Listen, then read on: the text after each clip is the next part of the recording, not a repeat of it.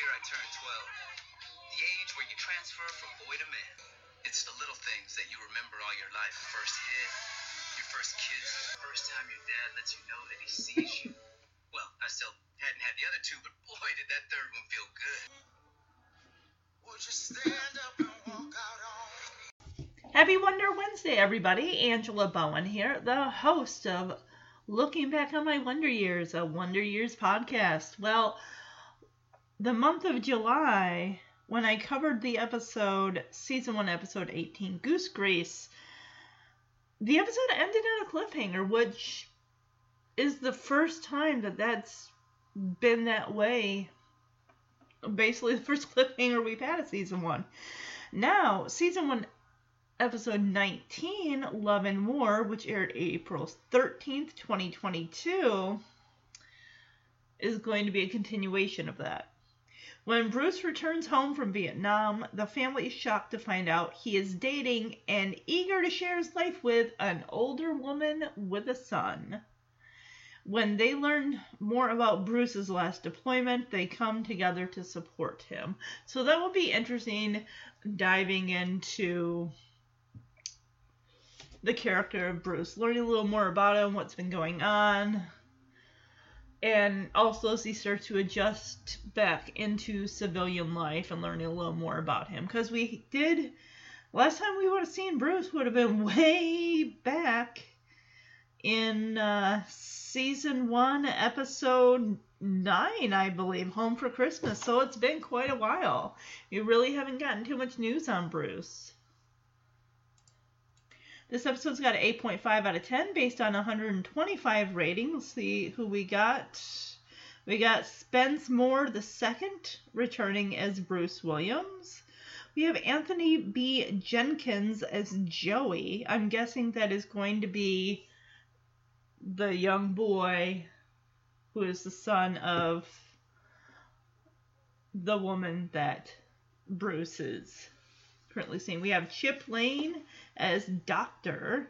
We have Yvonne O'Orji, uh, O R J I, Orgy? O R, Orgy? I, I just don't want to mess up her name. But she's playing Tammy, the love interest or girlfriend, I guess, of Bruce. This episode was directed by Numa Perrier. Writers, Saladin K. Patterson, Neil Marlins, of course, Carol Black also get credit for the original Wonder Years. Kendra Cole, Amberia Allen, Yale Galena, David Danny Batista, and Yamin Siegel. Of course, as I say, I apologize for messing up their names. Let's see if they're... Oh, okay, we do have some reviews. We do have some trivia. We have goofs. I really don't want to touch on those because going forward, you guys know I don't watch these episodes ahead of time, and I really don't want to be spoiled by anything. And I don't believe there was... That's the thing with this. There really, honestly, are not user reviews the majority of the time. All right, before I get into the episode, I want to let you know, if you're just jumping into the Wonder Years podcast for the first time, I want to say welcome. The show does have a social media page on Facebook. Just type in the Wonder Years podcast. Looking Back on My Wonder Years podcast will pop up. Also, it does have an email address if you want to share your memories of watching the O G Wonder Years with Kevin and Paul and Winnie and the rest of the Arnold family, or even the new show, which I'm I'm. working my way through season one. I plan to wrap season one up in November. As far as season two goes, we don't have any information about that. All we know is it's going to be airing in January. It's going to be starting off in January. I think what I'm going to do is most likely cover the first episode of season two, and then I'm going to take a bit of a pre-recording break, and then I'll probably come back most likely in the spring or even the summer. It just really, really depends.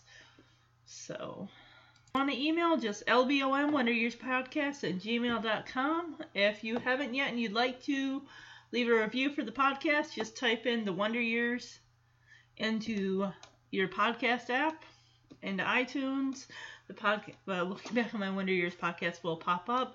Click on it, scroll down to where it says leave a review, and leave a review. All five-star reviews do help the podcast get noticed by other Wonder Years O G and Wonder Years twenty twenty-one new show fans like yourselves.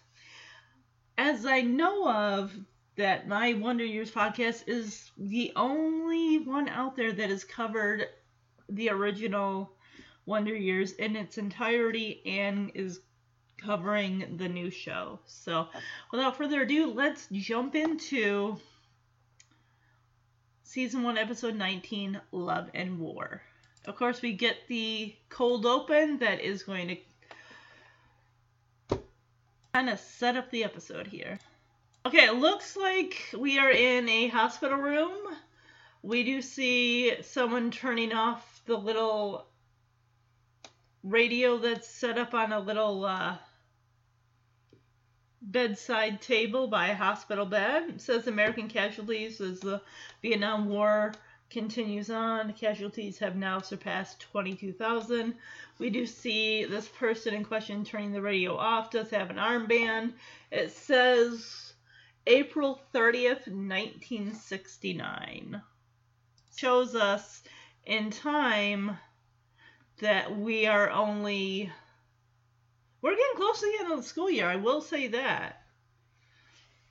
Because I kind of wonder, like, where exactly we were time frame. So we are, what, a quarter of the way into the new year? We're two months away from being halfway done with nineteen sixty-nine. I'm interested in seeing, hopefully season two will jump into the next decade, into nineteen seventy, with Dean and his friends starting a new grade. I would think they'd be going into eighth, right? Because they were, because like Kevin started junior high in seventh grade, and I kind of wonder if that's how that's going to be with this show. That he'd be in the next season going into eighth grade. So Bruce is in a hospital resting. He turns off the radio. It looks like he is sharing a room with a few other possible soldiers. We see Bill, Lillian, Kim, and Dean show up. Of course, Lillian's brought possibly some cookies, something to help Bruce get his strength up, or just, you know, his mom's cooking just to cheer him up. Okay, well, he's, sit- he's sitting up. He's like, Mama, really? More treats? So this is not the first time that they've been there, because she keeps bringing more and more. I mean, why not? I mean, honestly, she's going to cook. She's going to make you cookies and, and Rice Krispie treats and everything. I say thank you. Gosh, a nineteen sixty-nine diabetic joke. He's like, they're able to save my arm, but all the sugar is going to make them cut off my foot. Oh, gosh. So Dean's a little nervous. He's kind of hanging back. And Bruce notices, like, hey, Dean, get over here and hug me. And Dean's just inner monologue, like, okay, you got this. Don't act weird. Because he's also thinking to himself, like, don't stare at his arm. His arm is bandaged up. Of course, Bruce uh, tries to do the old... Uh, Williams men handshake or something, and I guess Dean doesn't get it right. You know, we'll work on that. So doctor comes in, and Bruce's like, hey, doctor, how's the arm doing? And the doctor says, the good news is we removed ninety percent of the shrapnel. So what, there's ten percent left in his arm, I'm guessing? Like, okay, clearly when someone's, well, the good news is, like, you know that the bad news is literally right around the corner. Like, okay, well, we removed that much, but my guess is maybe he's not going to have full function of his arm. I mean, they didn't have to, you know, amputate his arm or anything like that, so that's good. Or maybe saying, you know, the scarring, of course, there's really nothing we can do about that. Oh, he says we were able to remove ninety percent of the shrapnel from his arm without any nerve damage. Okay, so that's good. And he's, the doctor says you should be able to live just fine with what's left. So Bill wants to know, like, hey, can he, can Bruce come home soon? And the doctor says, yeah, I mean, he should be able to go home in a day or two. I mean, I'm sure they just want to observe him, make sure his arm's tip-top shape, ready to go. He's got any pain meds that he might need. any of that stuff. Probably make sure, like, the arm's responding to treatment or, or, or, or whatever. It's like, we want to make sure the arm is ready, set, go before we release you. And the doctor does say, you know, he does need to take it very slowly for a month or two, which, yeah, I mean, that's that's an injury right there. You definitely don't want to overdo it. And Lillian's like, don't worry, I'll make sure that he takes it easy. And Dean, of course, wants to know, can you still play baseball, but Bruce? And Bruce says, oh, well, he's still the best you ever saw. It's like, yeah, he'd still whip your butt with one hand, with one arm. Sweet! She made cupcakes for the doctor. Left him at the nurse's station. That is adorable. That is so sweet. That doctor can't wait to jump into those cupcakes. Like, then I am done here. You good? Okay, I'm going to go have some cupcakes.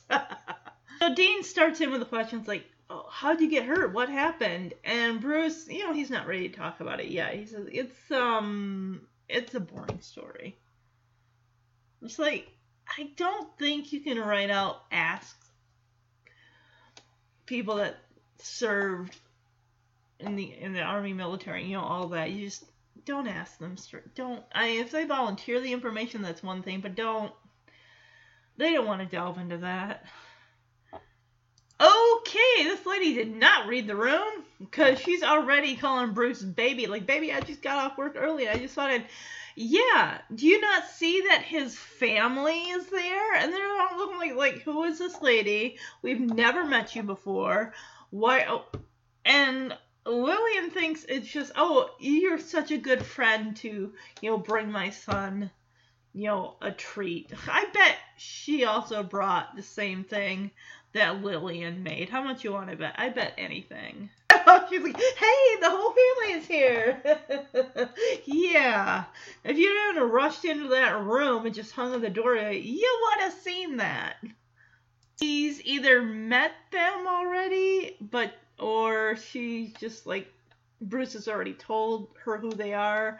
Because she's like, oh, Mister Williams, Dean, Kim, Missus Williams. And you must be Missus Well, well who did you think she was? My God. Yes, it's his mother. Yeah, Lillian stands up because she was seated right next to Bruce. She stands up and shakes Tammy's hand and says, yeah, I am. And you are? And Bruce is a little nervously, uh, Mom, Dad, this is Tammy. So Lillian, of course, wants to know, like, who is this lady? What is she doing with my son? Like, how do you two know each other? And Bruce was like, it's a funny story. Tammy wrote me letter, wrote letters to me every day in Vietnam. So is this kind of this thing where, I know, I think they probably have a program, like they've had this for years, I'm sure, where you pick a name to write a soldier, you know, letters and stuff, so that way they can get letters, and that way it just, you know, cheers them up and, you know, gives them something else to maybe focus on and stuff like that. But turns out, no, there's more to this story with Tammy and Bruce. I mean, I'm going to go on a guess here and just say maybe her husband served with Bruce and maybe something like he died. And then Bruce says, well, the guy probably like, if anything happens to me, promise me you'll take care of my wife and son. Or I bet anything, it's got to be something along those lines. It just, it sounds, it's kind of cliche, like you've seen stuff like that before in like either movies or, you know, T V shows that deal with, like, I'm sure, I bet anything MASH had an episode, something like that. I, I've never watched an episode of MASH, but I wouldn't be surprised. Gosh, I, bleh, it just dawned on me. The Wonder Years, season six, Wayne is dating Bonnie, who is a newly divorced woman with a young son.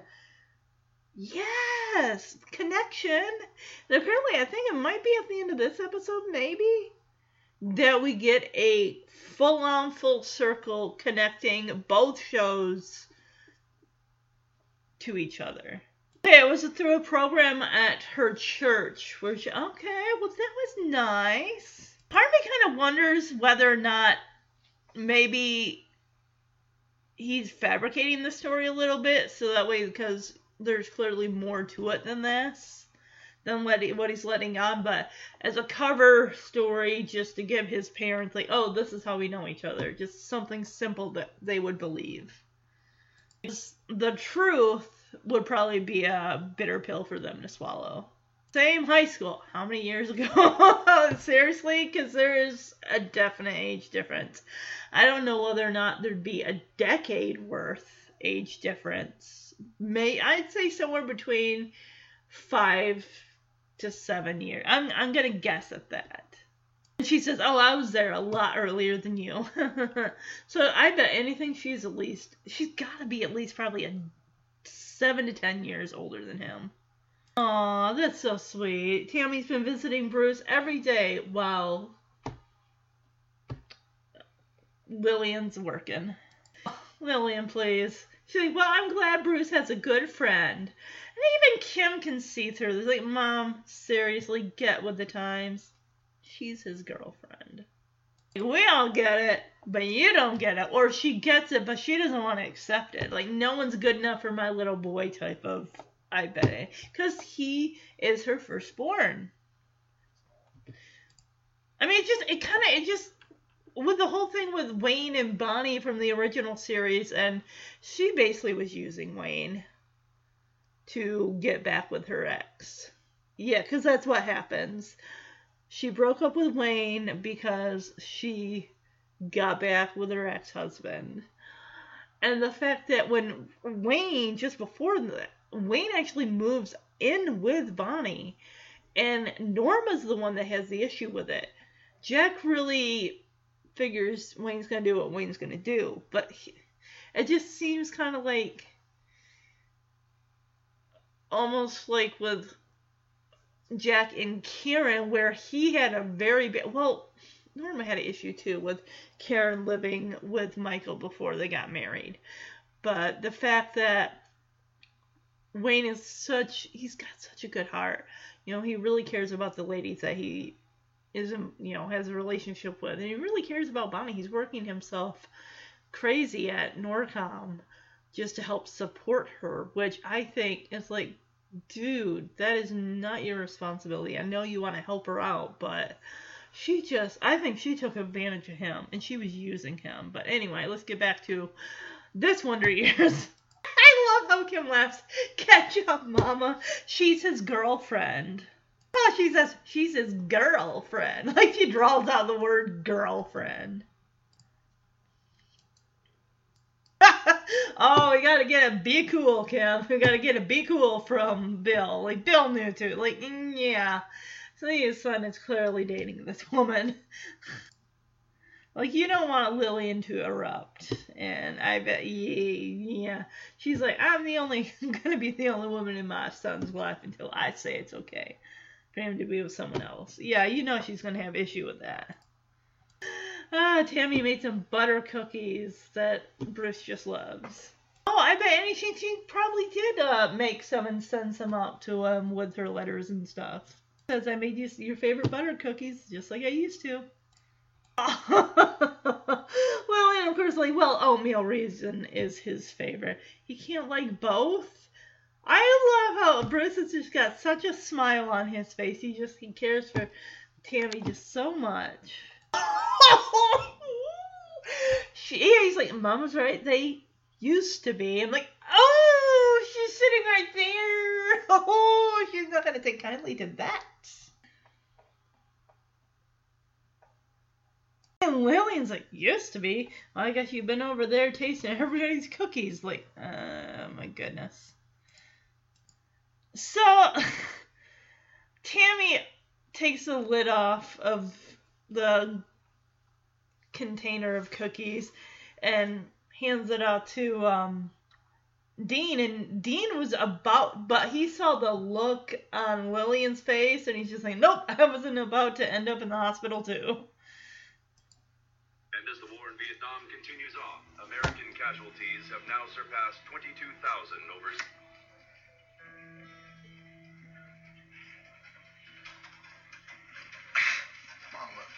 More treats. They're able to save my arm bar. This sugar's gonna make them cut off my foot. Don't stare at his arm. Yo, D, come over here and give me some skin. Okay, you got this. Don't act weird.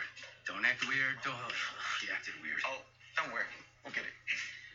How's it looking, Doc? Well, the good news is we removed ninety percent of the shrapnel in the arm without any nerve damage. He should be able to live just fine with what's left. Can he come home soon? He should be able to go home in a day or two. But he needs to take it very slowly for a month or so. I'll make sure he does. Can he still play baseball? Oh, still the best you ever saw. Thank you, Doctor. There's some cupcakes waiting for you on the nursing station. But I am done here. Thanks, Doc. So, how'd you get hurt? What happened? Um, it's a boring story. Maybe I got off work early and I just thought I would... Oh, hey, the whole family is here. Mister Williams, Dean, Kim, and you must be Missus Williams. I am. And you are? Oh, m- Mom, Dad, this is Tammy. Hello. How do you two know each other? Oh, well, um, it, it's a funny story. Tammy wrote letters to me every day in Vietnam through this program at her church. Come to find out, we went to the same high school. Well, I was there a lot earlier than you. Tammy's been visiting me every day while you're at work. Well, I'm glad Bruce has a good friend. Catch up, Mama. She's his girlfriend. Be cool, Kim. Um, well, I made some of your favorite butter cookies like I used to. Well, oatmeal raisin is his favorite. Mama's right. They used to be. Used to be. Well, I guess you've been over there tasting everybody's cookies.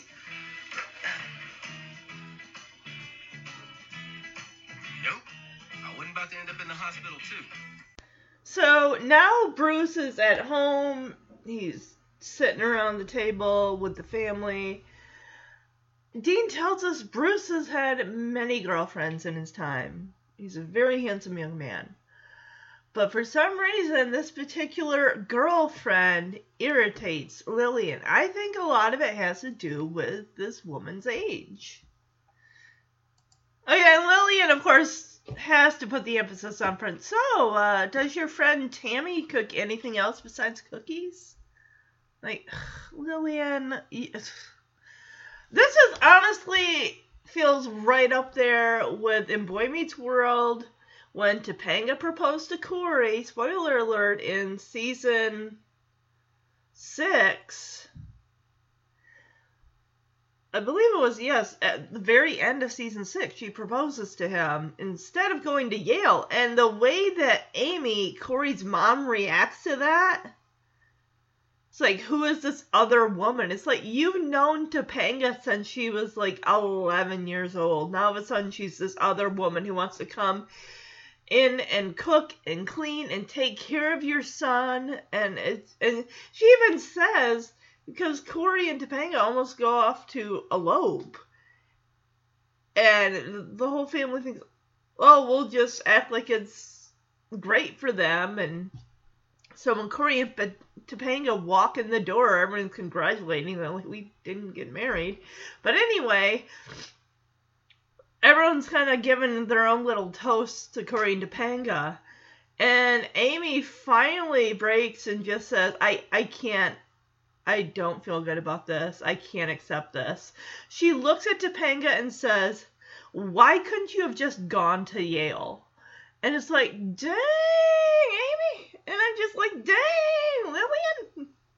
At some point in your life, you are, you know, and I'm not telling someone how to do their job or how to feel, but sometime there is going to be another person in your child's life, and they're going to want to share their life with that person, as hard as that's going to be to accept. It's like, you have to eventually think about one day someone might come along, like, that may be the center of your son or daughter of the universe, and you know, you gotta figure out how you want to handle that. Bruce is just, he's like, oh, nothing as good as you. You know that he's just saying that just to make her happy. Oh, yeah, and Dean gets it. He's like, yeah, I kind of figured the reason that Mama was acting this way is because Tammy was closer to Mama's age than to Bruce's. Oh, well. Are we calling Tammy a cougar? Are we calling her a cougar? I don't think so. I don't think so. she didn't go after Bruce. Like, she's not, like, you know, in a bar, a thirty-five-year-old woman trying to hit on someone who's twenty-two. Or a forty-five-year-old woman who's trying to hit on someone who's twenty-five. I don't know, but, you know, they just, they were talking. They developed a close relationship, or maybe there's more to this than what I honestly realize. Maybe there is another reason as to why he's doing this. Aside from the fact that she's a nice lady, and he likes her. And she tells him, oh, by the way, I washed out that cookie tin so you can take it back to her. Bill comes in, who took my newspaper? Bruce has got it. And Bill's like, oh, yeah, that's cool. He's like, oh, you better use your good arm to fold it back. So Bruce tells him, yeah, sorry, I was just checking the want ads for a job. So even, you know, that he's back, he's already starting to look for work. Kind of like, did he even really want to do that when he came back for the holidays? Because his stay there was only temporary anyway. Because it was just, you know, he got to be on leave to spend, you know, the holiday with his family. And, you know, Bill's like, you know, don't rush it. Just, the doctor told you to take it easy. And plus, what good are you going to be in a job if you only got one hand? Just take the time, rest up so your hand is ready to rock and roll, and then you can start looking for work. Because you come in there in a suit jacket and your arm in a sling, they're obviously probably not going to hire you. Like, you got a great work ethic. I can see that you are very dependable, reliable, and you stick with something, but You're, you kind of need two hands to do this job. Yeah, Bruce is just chomping at the bit to get his life going again. Does that mean a life with Tammy, or... I'm kind of curious. And Bruce says, hey, Dad, I thought you'd be happy to have one less dependent that you can claim on your taxes. Well, that's right. Isn't Bruce like twenty now? I mean... Oh, gee. You heard her say, Tammy say she was coming. I just got off work early. Cause she, oh, does your friend Tammy work? I'm thinking, yeah, she does. She was coming from work to see me. That's what she's been doing. Coming from work. Oh, wow. Huh.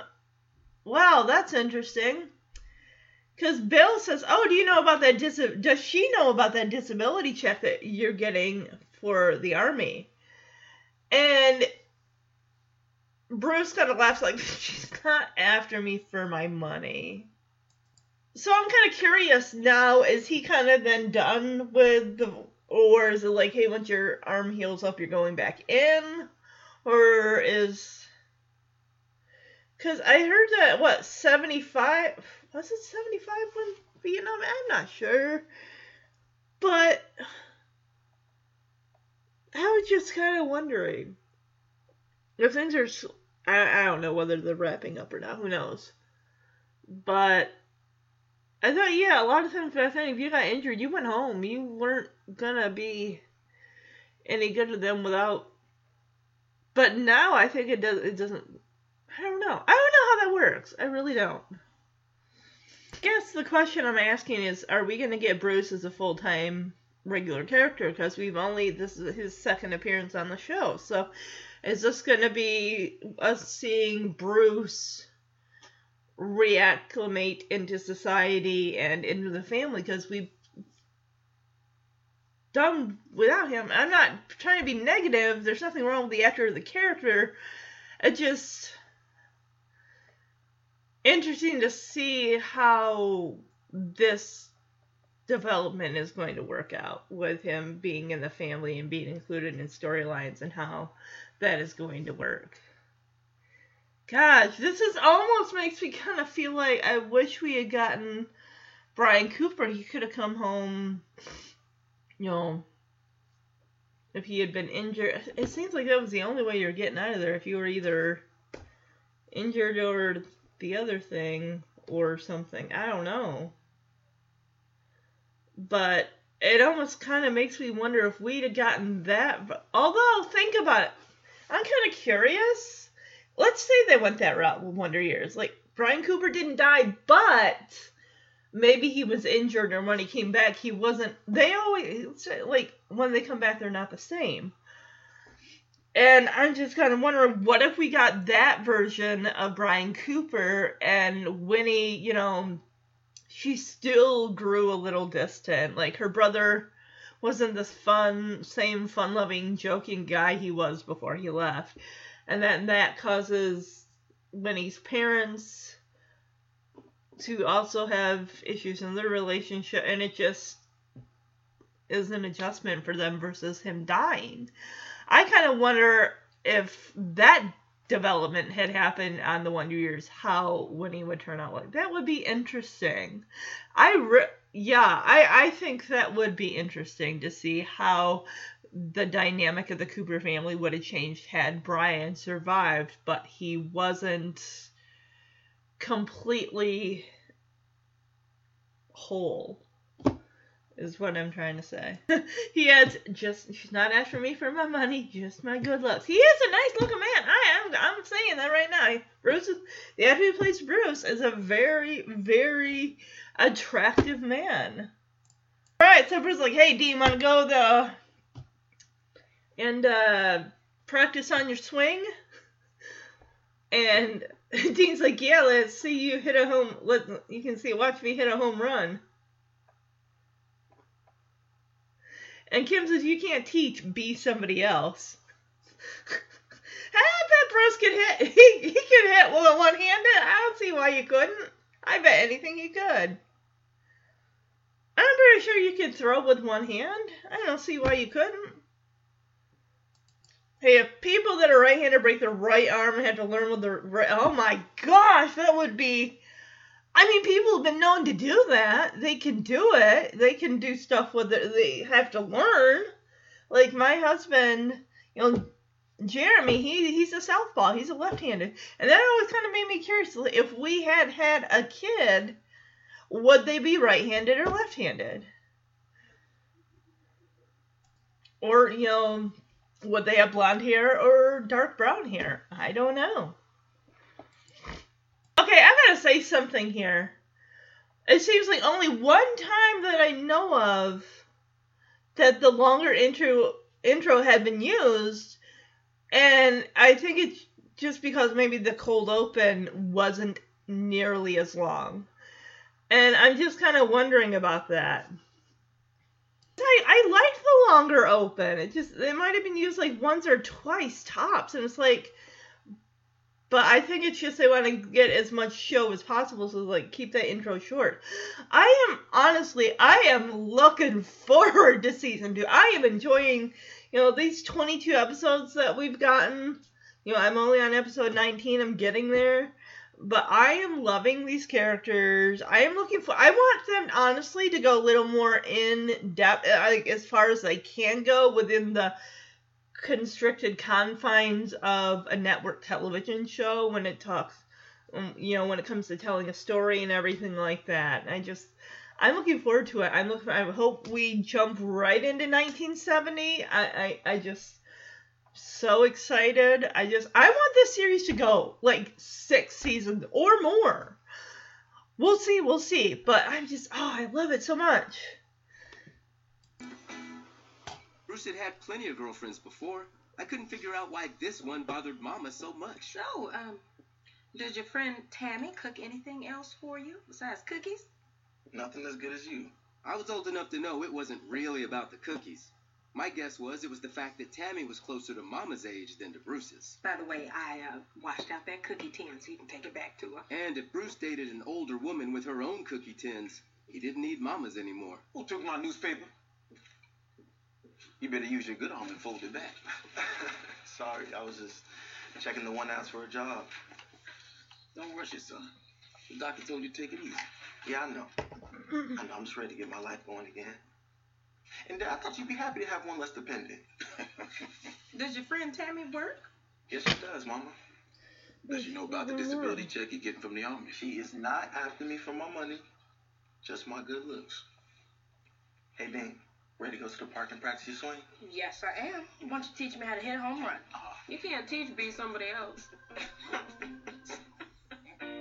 Just before we jump into the intro, I love how we see Bruce kind of give Kim a look like, mm, don't, don't be messing with my little brother. He's a protective big brother there. It's like, no, no, little sister. You ease up on little brother. it's, it's just cute. It's just, he's kind of keeping the peace here. Alright, so Bruce ripped off the washed out cookie tin to Tammy. And she, oh, honey, you didn't have to come all the way over here to uh, drop this off. He's like, no, no, I wanted to. Bruce says, you know, I was just taking Dean to the park and, uh, you know, you're on my way. So, figure I'd drop it off. And Dean's like, you know, in spite of Lillian's issues with Tammy, Dean's like, you know, yeah, she, Tammy seemed nice. It's like, yeah, definitely. That is exactly right, Dean. If Bruce is happy, you all should be happy. Definitely. He definitely seems in brighter spirits compared to the first time that he came home, which he was, you know, really... He was, you know, kind of a little upset and everything like that, and just, um, he wasn't in the right headspace. He had a lot, a lot going on. So, um, seems like Tammy did kind of boost his spirits, give him something. You know, that's another thing, writing letters and stuff, that gives him something to, to look forward to. Something to kind of get into a different headspace and all that. And Tammy's like, oh, the park. Well, maybe you could take Joey? And Bruce's like, uh, yeah, sure, of course. Joey being Tammy's son. So Tammy calls Joey over, and of course we get that, who the beep is this? From Dean, mentally, of course. It's like, who's this little ragamuffin? He's gonna come and spoil my, you know, brotherly bond here. We're gonna go to the park and, you know, now we got a, a, a tag along. Oh boy. So Bruce's like, oh, I thought he was supposed to be at your mom's for the weekend. And she's like, well, he was, but she drank a little too much quote unquote corn juice last night. Oh, wonderful. Well, at least Bruce is a good influence. And Tammy even says, smell it over the phone. So she asked Joey, like, hey, Joey, you want to go to the park with Bruce? Yeah, so Joey is all good to go. It's like, hey, you want to go to the park with Bruce and his brother? He's like, yeah. So I'm guessing this is the only episode we'll have Tammy in that maybe Bruce will just figure, like, he's not ready to be a stepfather yet or... or anything to that effect. He's like, nah, you're asking quite a bit. Tammy takes Joey inside to get him ready to head out. And now Dean's getting a little irritated, which is understandable. You know, his brother just got out of the hospital. He's going to go do brotherly stuff, do the baseball thing. Now we got Mister Little Tag-along Joey here. It's like, uh, yeah. Yeah. Because now Dean's thinking, no, I'm starting to understand how Mama felt. Like, I'm the little brother, not this kid. Yeah, Dean's thinking, like, didn't these people know that not only that Mama had a perfectly good cookie tin at home, but he had a perfectly good little brother at home, too? Yeah, I mean, I can't, I can see really, oh, no, this lady with her kid is monopolizing all your time. You have a family, too, that wants to see you. And it's just, I don't know. Um, myself, personally, I feel like I'm a little on the fence about that. And Dean asks Bruce, like, well, did you know she had a kid? And Bruce tells him, well, yeah, I did. I just, I didn't want Mom and Dad to know. Yeah, mm, I can see Br- Bill having some questions. Like, son, you, you just got home. You've been injured. You've been writing to this lady. It's fine. It's like, even if she's a little older, but she's also got a kid? That changes things. Like, now she, what, is she wanting you to be a daddy to this kid? Like, mmm. I don't know, like, what was her intentions or, or overall? I mean, you know, going through the church, doing a good thing right near these soldiers. I mean, and then I don't know what happened to her husband. But it's not like she was out shopping for a boyfriend through other soldiers and writing them letters. They said, I don't believe so. And Bruce says, look, I just, you know how mom and dad can get. I just, I want to ease them into it. And Dean's like, yeah, remember when mom and dad found out your last girlfriend was a Lutheran? What's wrong with that? Bruce does apologize in a way. He's like, look, I know, Dean, this wasn't part of our plan. We're going to go to the park, you and me. But I really think you could really help me out with Joey. I mean, yeah, the kid looks to be maybe eight years old. He does not look ten. And Bruce even said, you know, you can relate to him more than I can. You're closer to his age and maybe be kind of a big brother to him. Oh, and Dean's like, yeah, I get it. So he wants me to handle the big brother duties. See, he doesn't have to. Mm-hmm. Dean thinks, okay, maybe I could be this kid's Bruce. Right. Bruce has got big shoes to fill, Dean. You think he can do it? You have to come all the way over here to drop this off. Oh, that's no problem. I'm taking Dean to the park and you're on my way. In spite of Mama's concerns, it seemed nice to me. And if Bruce was happy, we should be happy. The park. Maybe you could take Joey? Uh, sure. Sure, yeah. Hey, Joey, get over here. Who the f*** is this? What's up, Joey? Dean, this is my son, Joey. I thought he was at your mama's for the weekend. He was supposed to be, but she drank a little too much corn juice last night. It's not all over the phone. Hey, Joey, you want to go to the park with Bruce and his brother? Yeah. All right, well, get on in there. I'll be over to help her get ready. All right, Joey. Thank you so much. And maybe this could help you guys bond a little better. It will. I'm starting to understand how Mama felt. Didn't these people know that not only did Bruce have a cookie tin at home, he had a perfectly good little brother at home, too? So, uh, did you know she had a kid? Of course. I just didn't want to let Mom and Dad know yet. I want to kind of ease them into it. You know how they can get. Yeah, like when they found out your last girlfriend was a Lutheran. Look, I know this wasn't part of our plan, Dean, but I think you can really help me out with Joey. You can relate to him more than I can. Maybe be kind of a big brother to him. You think you can do that? Oh, I get it. He wants me to handle the big brother duty so he doesn't have to. Okay, maybe I could be this kid's Bruce.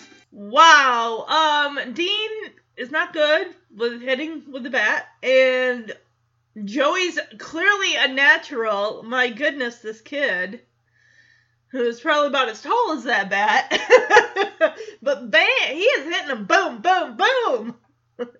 Joey's going to be an all-star. Who am I kidding? He already is. Looks like Dean stuck out in the field, in the backfield there. Someone's gonna get jealous. Who am I kidding? He probably most likely already is. He was there as soon as he saw that little kid there. Dean, full-on green-eyed monster. Like, yeah, I'm starting not to like this kid. And Joey's like, hey, are you gonna get that? You know, the ball. And Dean saying to himself, oh, it's official. I don't like this kid. That's all right.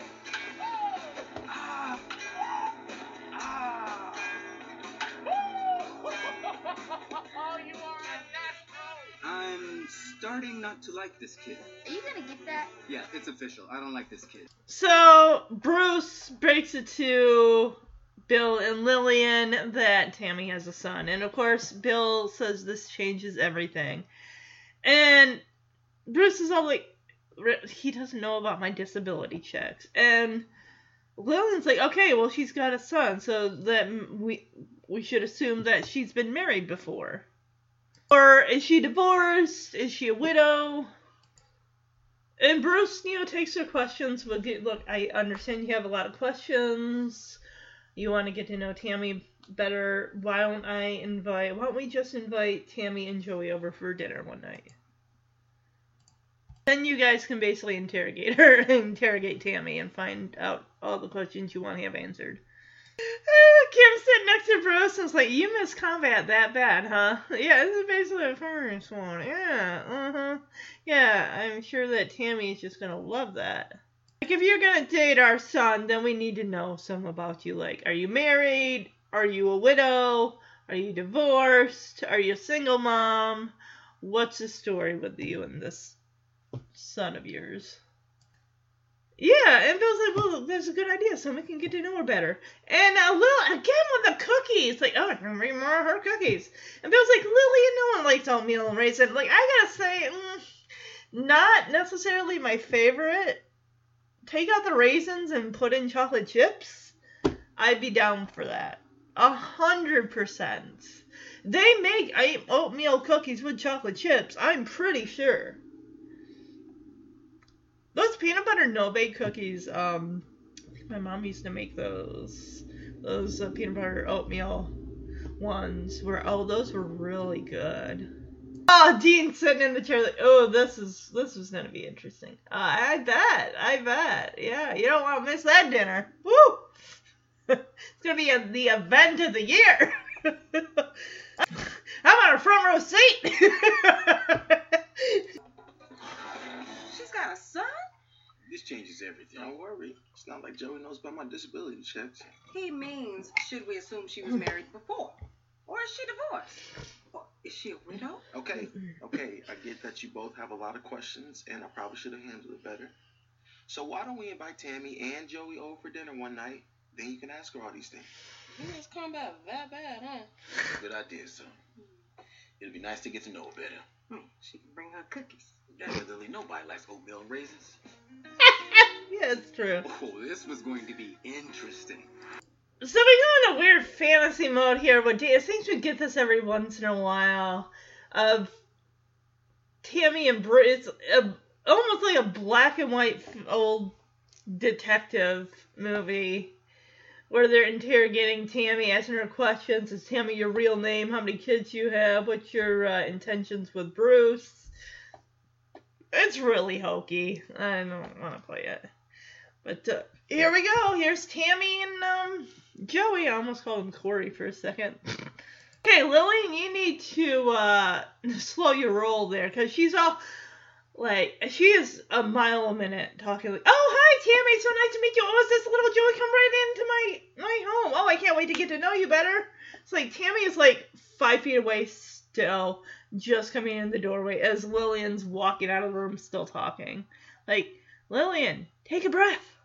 And Dean tells us, whenever Mama didn't use periods, I knew things were about to get good. Oh, boy.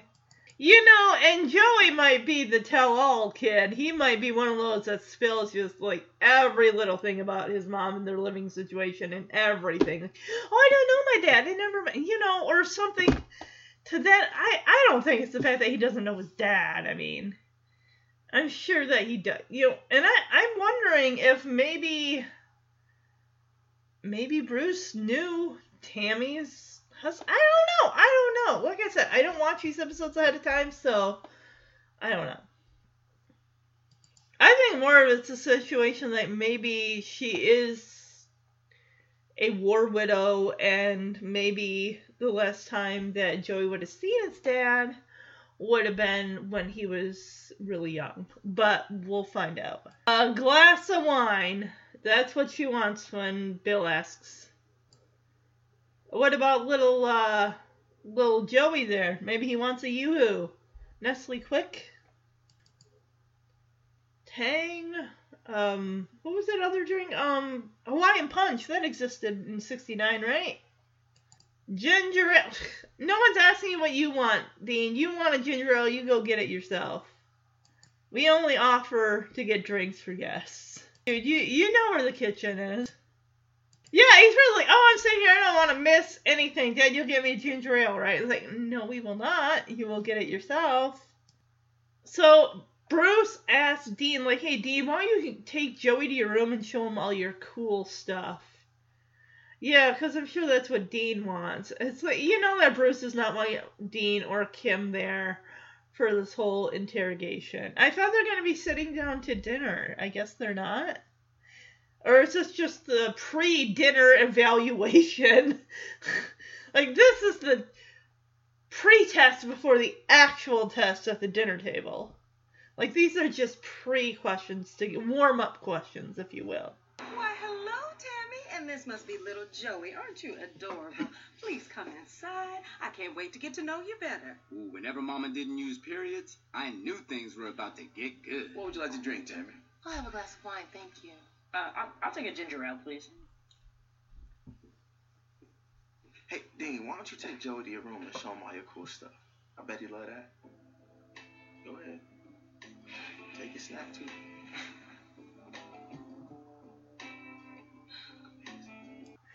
Oh, good, great. So Joey's in there, and he's, let's see, there's a Philadelphia Phillies flyer, a movie poster, this, the Deep Sea Monster. I don't know if that's a movie or not. There's a New York pennant there, and Joey is like, why do you have all this baseball stuff? I think he's going to add something like, because you're not any good at it or something like that. Yeah, of course, he has, you're not very good. I'm like, excuse me? I'm on a team, little man. He's still not really that good, but still. It's like, who are you, kid? Dean's hanging out in the doorway trying to listen to the conversation with Bruce and Tammy and Bill and Lillian. Oh, my gosh. Of course, he's eavesdropping. I take it Kim's not there. Is she in her room or is she out for the day? Like, eh, I don't want to be here for this. She would have probably been asked to leave the room anyway. Like, oh, twenty and over are having a conversation. Oh, God. Why do you have all this baseball stuff? You're not very good. Shh, I'm trying to listen here. The way that she's like, oh, Bruce tells me that you work. What do you do? And Tammy says, oh, I'm a receptionist at a doctor's office. Oh, okay, cool, cool. You know, flexible hours, which helps, you know, because she has Joey and everything. And Lillian asks, are you a widow? And no, turns out she's just divorced. Okay, so this is clearly feels like a Bonnie Lane scenario, only without the letter writing in Vietnam. Like, I swear, if this ends up the same way, where they're like, oh, I got back with my ex, I'm going to be so angry. So, so angry. Yeah, because when Lily asks, oh, are you a widow? She's like, I wish. Just divorced. I'd be like, okay, that answer is just kind of like, hmm. The way, uh, okay, so... It looks like she's only in one episode, and I believe she and Joey both, so I'm thinking this just at the end of the episode is just like, look, I don't think we should see each other anymore. I just think something's going to happen, because I don't, we, we do not see this woman again. And Lily asks, does Joey's father live nearby? And Bruce is like, Mom, seriously, well, we don't... don't know anything about Joey's father. It's like, Mom, that's getting a little too personal. Tammy's a good sport about this. She's, you know, like, it's okay. I don't mind. You know, I would have a lot of questions, too, if I were them. Yeah, definitely.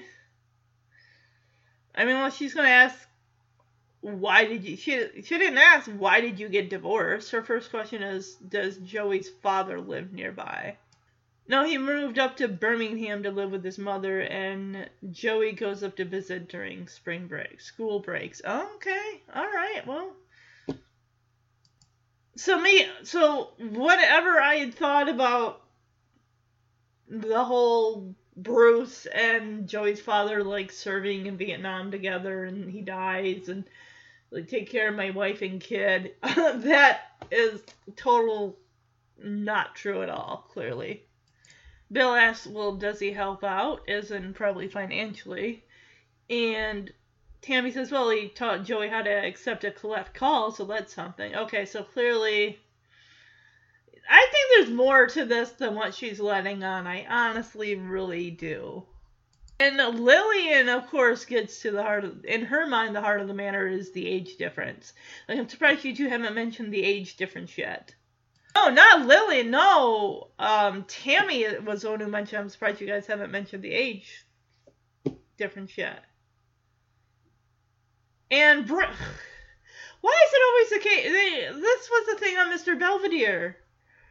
In an episode where Kevin, you know, loses his V-card to an older woman. And she comes, she's closer to Mar- Marsha's age, you know, Kevin's mom's age. And then it's always like they always bring up, the kids always bring up the parent, like, oh, well, you and Dad aren't the same age either. I'm like, yeah, well, they're probably, what, a few years age difference? I mean, Jeremy's seven years older than I am, almost a full decade, but not quite. He got to enjoy all the eighties, while I really only recollect from nineteen eighty-six onward. Yeah, and she's like, son, three years apart is different than... How old are you? More than three years. Yeah, I bet. Uh-huh. I'd say uh, probably six or seven or eight. I don't think she's a full decade older. I wouldn't think so. And Tammy says, you know, a lady never tells her age. And Lillian says, I'm forty-one. Yeah, she's like, I'm forty-one. You? Yeah, I want to find out how old is Tammy. Give us an age. Give us a number. We want a number. Don't we all? We want a number. Come on. All right, we jump back to... Okay, hold on a second. Here. So, Bruce tells me that you work. What do you do? Oh, I'm a, I'm a receptionist at a doctor's office. And the hours are really flexible, so that helps a lot with Joey. So, are you a widow? I wish. Just divorced. I see. Does Joey's father live nearby? No. It's all right. I, I don't mind it. I would have a lot of questions, too, if I were them. He uh, moved to Birmingham with his mother. So Joey goes up to visit during school breaks. Does he help out?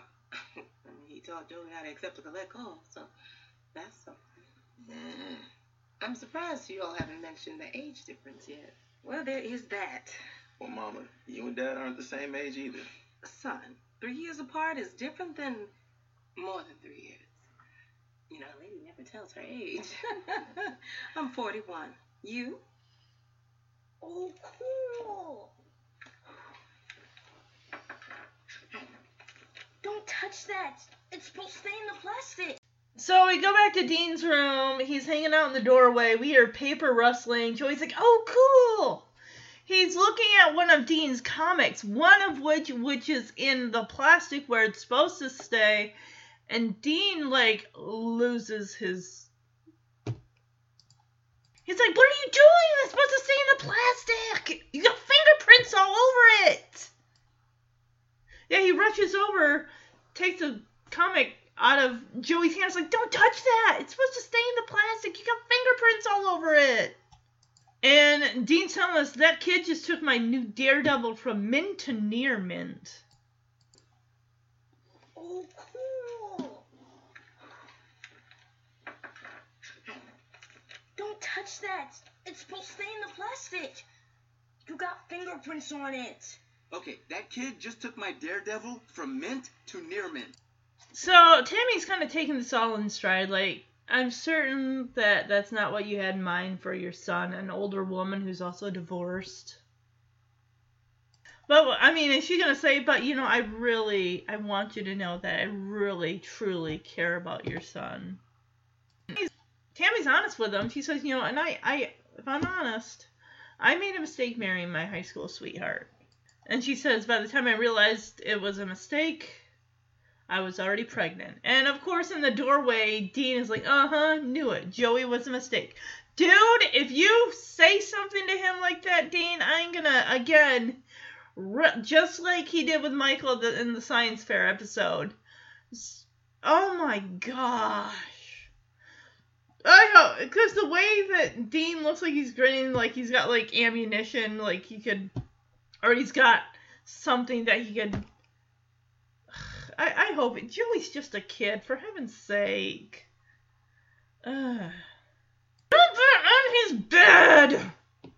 I'm like, that's it. You need to go out there with your mom, because you're jumping on. I mean, granted, there's two twin beds there. One's for, you know, oh yeah, one's the New York Yankees pennant, and the other one is the Philadelphia Phillies. But it's like, I'd be like, you need to get off my bed right now. In fact, why don't you go out there with your mom, because I can't deal with this anymore. Or take him out to the backyard, have him run around or something. Get that energy out.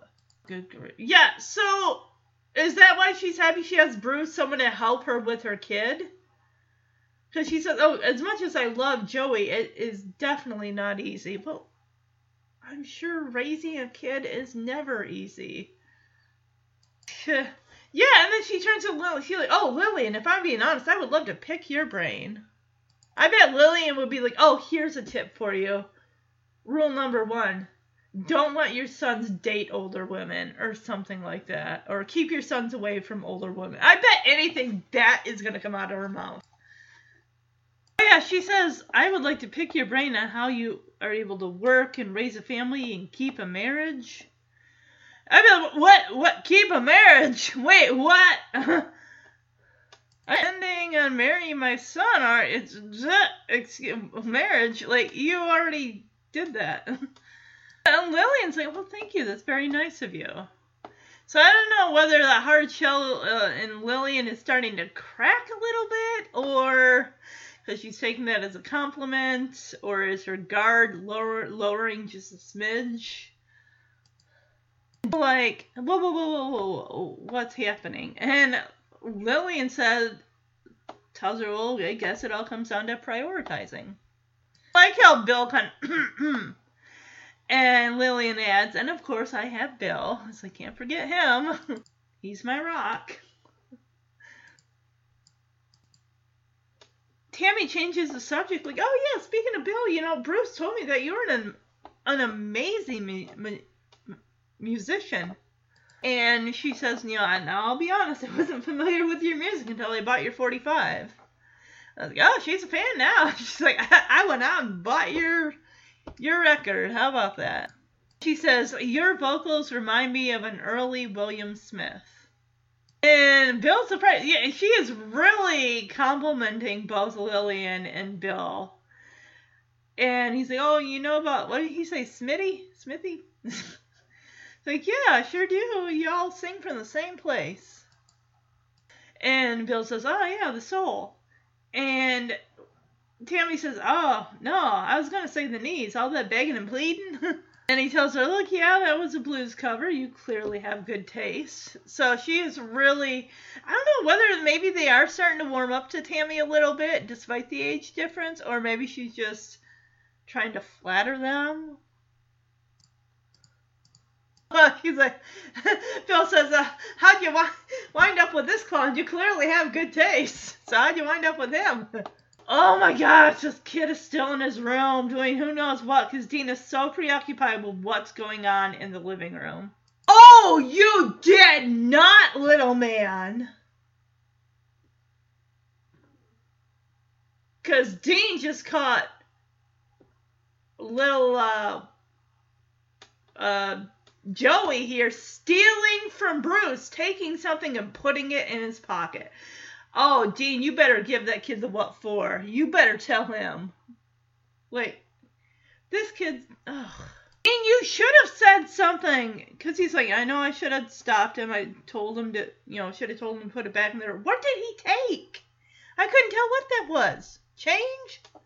Yeah, I would not be leaving that kid alone in that room. Because he go, the kid walks over after putting whatever Bruce is in his pocket, pocket, goes and sits on Bruce's bed. And now Dean's thinking, well, I got to, Bruce told me to be an older sibling to this kid, so I'm going to have to, what is he going to go and tell Bruce and Tammy? Like, oh, by the way, I just caught your son stealing something of Bruce's and putting it in his pocket? Yeah. I would have jumped on that. I was like, hey, what do you think you're doing? And Dean's kind of torn, like, am I going to be a Bruce or a Kim? Well, maybe it can be a combination of both, or you can just be, well, I'd say just be Dean, but... And he's uh, weighing those options. Apparently it's time for Din Din. I can only imagine what you all must think of me. Older and divorced. I'm certain that's not what you had in mind for your son. And if I'm being honest... I made a mistake marrying my high school sweetheart. And by the time I realized it was a mistake, I was already pregnant. Uh-huh, knew it. Joey was a mistake. And as much as I love Joey, it's definitely not easy. Lillian, if I'll be honest, I, I would love to pick your brain about how you are able to work, raise a family, and keep a marriage. Thank you. That's very nice of you. Whoa, whoa, whoa, whoa. What's happening? Guess it all comes down to prioritizing. And, of course, I have Bill. Speaking of, Bill, Bruce told me that you are an amazing musician. And and I'll be honest, I, I wasn't familiar with your music until I bought your forty-five. Your vocals reminded me of a an early William Smith. You know about Smitty? Ah, sure do. Y'all sing from the same place. The soul. Mm. I was going to say the knees. All that begging and pleading. Well, it was a blues cover. You clearly have good taste. How you want to put this clown? I, I,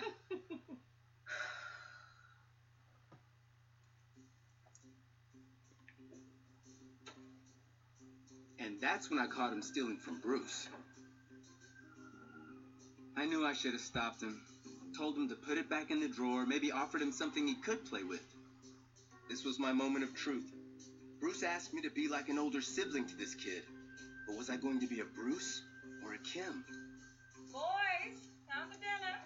Okay, so going back, I did see what he took. He took a medal of Bruce's. I'm, are you kidding me, kid? Oh my gosh. Sitting at the dinner table, apparently it's been an hour since Joey stole from Bruce's desk. And I don't, this kid is not going to admit his own guilt. Yeah, and Dean's impressed. It's like, this kid must have ice water running through his veins because this kid did not crack. So Tammy says, look, it's a school night. We should kind of cut this short. Uh, Bruce has already got some job interviews lined up. And then Tammy's like, oh, I don't know why you're in such a rush to get back to work. It's like, lady, look, this is just what he does. This is, he wants to get back into the workforce. Yeah, and she's like, I don't see why you're not even fully healed yet. Why are you in such a rush to get back to work? And even, you know, Lillian and Bill are agreeing with her. Like, yeah, that's what we've been telling him. It's like, well, this is just how Bruce operates. He needs to stay busy. I just noticed that Bruce's arm is not in a sling anymore. And Dean's thinking, this, you know, Dean's like, I'm running out of, thinking, I'm running out of time. This kid was about to get away with it. How is Dean going to expose? He's like, I gotta come up with a subtle way to expose him. Yeah, we know Dean. We've known him now for nineteen episodes. This kid is not subtle at all. Okay, well, this might be subtle. He pretends he dropped his drink right on Joey's clothes. And Tammy's like, oh, it was just an accident. Oh, what's this? Okay, well, okay, I gotta hand it to Dean, definitely. It's not like he just came out and, like, he took that from my brother's, from my room. The brother, the room my brother and I share. Yeah, and she's, Tammy's holding up, like, what is this? And Bill says, that's a bronze star. And Dean says, oh, well, that's weird. He must have stolen it from Bruce's dresser. So Tammy is like, all right, explain yourself, son. So he's, I was gonna bring it back. I just wanted to take it to sh- for show and tell. For show and tell. What do you say? Oh, my mom's new boyfriend. This is his medal. Or is he gonna? Oh, or he's gonna be like, hey, this is my dad's medal. Like, seriously, kid? No.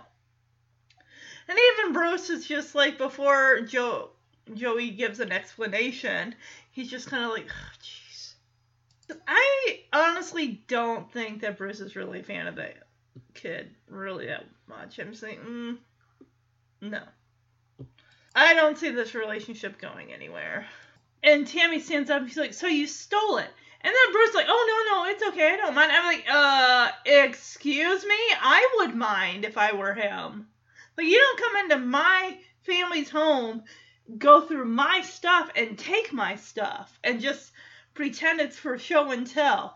I don't think so. I'm not buying what this kid's selling at all. He may be cute and adorable, but it's just, mm, no.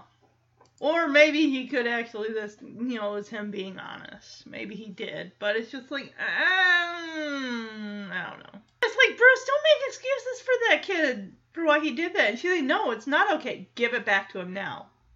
Dean! She's like, oh, when we get home, you're going to get it. And then Dean's like, oh, I'm sure there's a belt here you could use. Dean, stay out of it. It has nothing to do with you.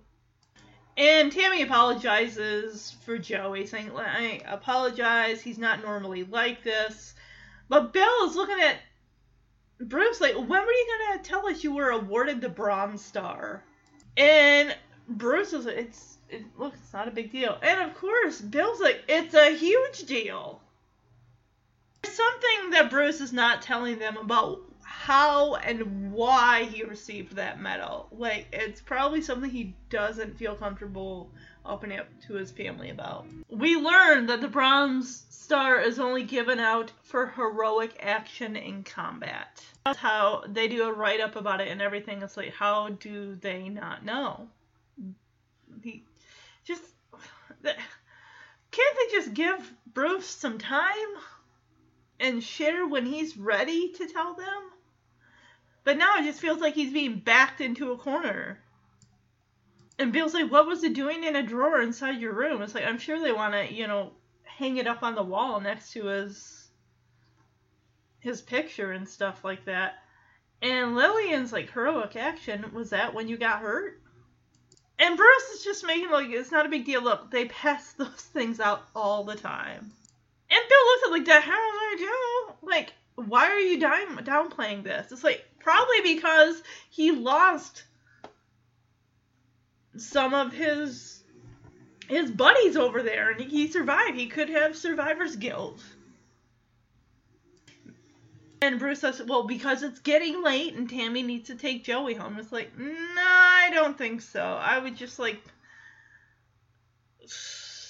I mean, I would think even in nineteen sixty-nine, the, the men that return from war, they don't feel comfortable talking about it. Or at least talking about it with their families. They were, you know, be talking about it with someone who's been through it like them, who can understand. Okay, so Dean, Dean, stop this already. He's like, wait, wait, and so no one's going to whoop this kid? It's like, I'm sure he will be whooped when he gets home. Why is uh, he's making a big deal of this? Uh, Dean just uh. Bill's like, Dean, go to bed. It had been over an hour since Joey stole from Bruce's desk, and the kid hadn't cracked. That little grifter had ice water running through his veins. I was kind of impressed. Well, I hate to break this party up, but we should probably get going. It is a school night. Yeah, and I've got a couple job interviews in the morning. I don't know why you were in such a rush to get back to work. I mean, you're not even fully healed yet. Mm-hmm. Thank you, Tammy. That's what we've been telling him. I feel fine. I was running out of time. The kid was about to get away with it. I had to come up with a subtle way to expose him. Well, we get going. Oh, oh, Dean, what has gotten into you? Um, I'm sorry. It's a little accident. What was this? What is this? It's a Bronze Star. Oh, that's weird. You must have stolen it from Bruce's dresser. Joseph, explain yourself. I was gonna give it back, but I just wanted to bring it to school for show and tell. So you right. stole it. No, no, it's, it's okay. No, it's not okay. No, it's not okay. Give it back now. And when we get home, you're gonna get it. Oh, I'm sure there's a bell here you could use. I'm so sorry, guys. I don't, I don't know what's gotten into him. He's not usually like this. More importantly, when were you planning on telling us you were awarded the Bronze Star? It's a, it's not a big deal. It's a huge deal. They only give it out for heroic action in combat. They do a write-up about it and everything. What's it doing inside your drawer in your room? Heroic action? Is that from when you got hurt? Mama, they pass those things out all the time. The hell they do. Why you downplaying? Because it's getting late. And Tammy needs to take Joey home. Wait, wait, so no one's gonna whoop this kid? Dean, go to bed. So Dean and Joey are... Dean, Dean does not want anything to do with Joey. Dean tells us that Joey was punished. He ended up being grounded, which, of course, Dean thinks is a pretty weak punishment. But hey, at least Dean's finally right, happy that he can have some one-on-one time with his brother. Is it cold there while they're filming? I mean, this is supposed to be late April. in Alabama, and it's just, you can see Bruce's breath. Well, the actor who plays Bruce, like, you can see his breath as he's saying, all right, here you go, here it comes, as he throws the ball. So he, uh, Bruce, because Dean keeps missing, he's really struggling with that bat. So Bruce teaches him the perfect bunt, because Bruce has got to rush off to some big loan interview. So this isn't a job interview, or this is a interview for a job at a loan company? What's going on? So he tells the loan company that he receives disability checks, which cover most of his expenses. He served in the military for two years. And he says, I found a promising lead on a new job. So why is he taking out a loan exactly? And he says, which will allow me to repay my loan in less than a year. I, but the idea, I mean, him saying I have a promising lead on a new job is not you having the job in hand. You got the job, basically.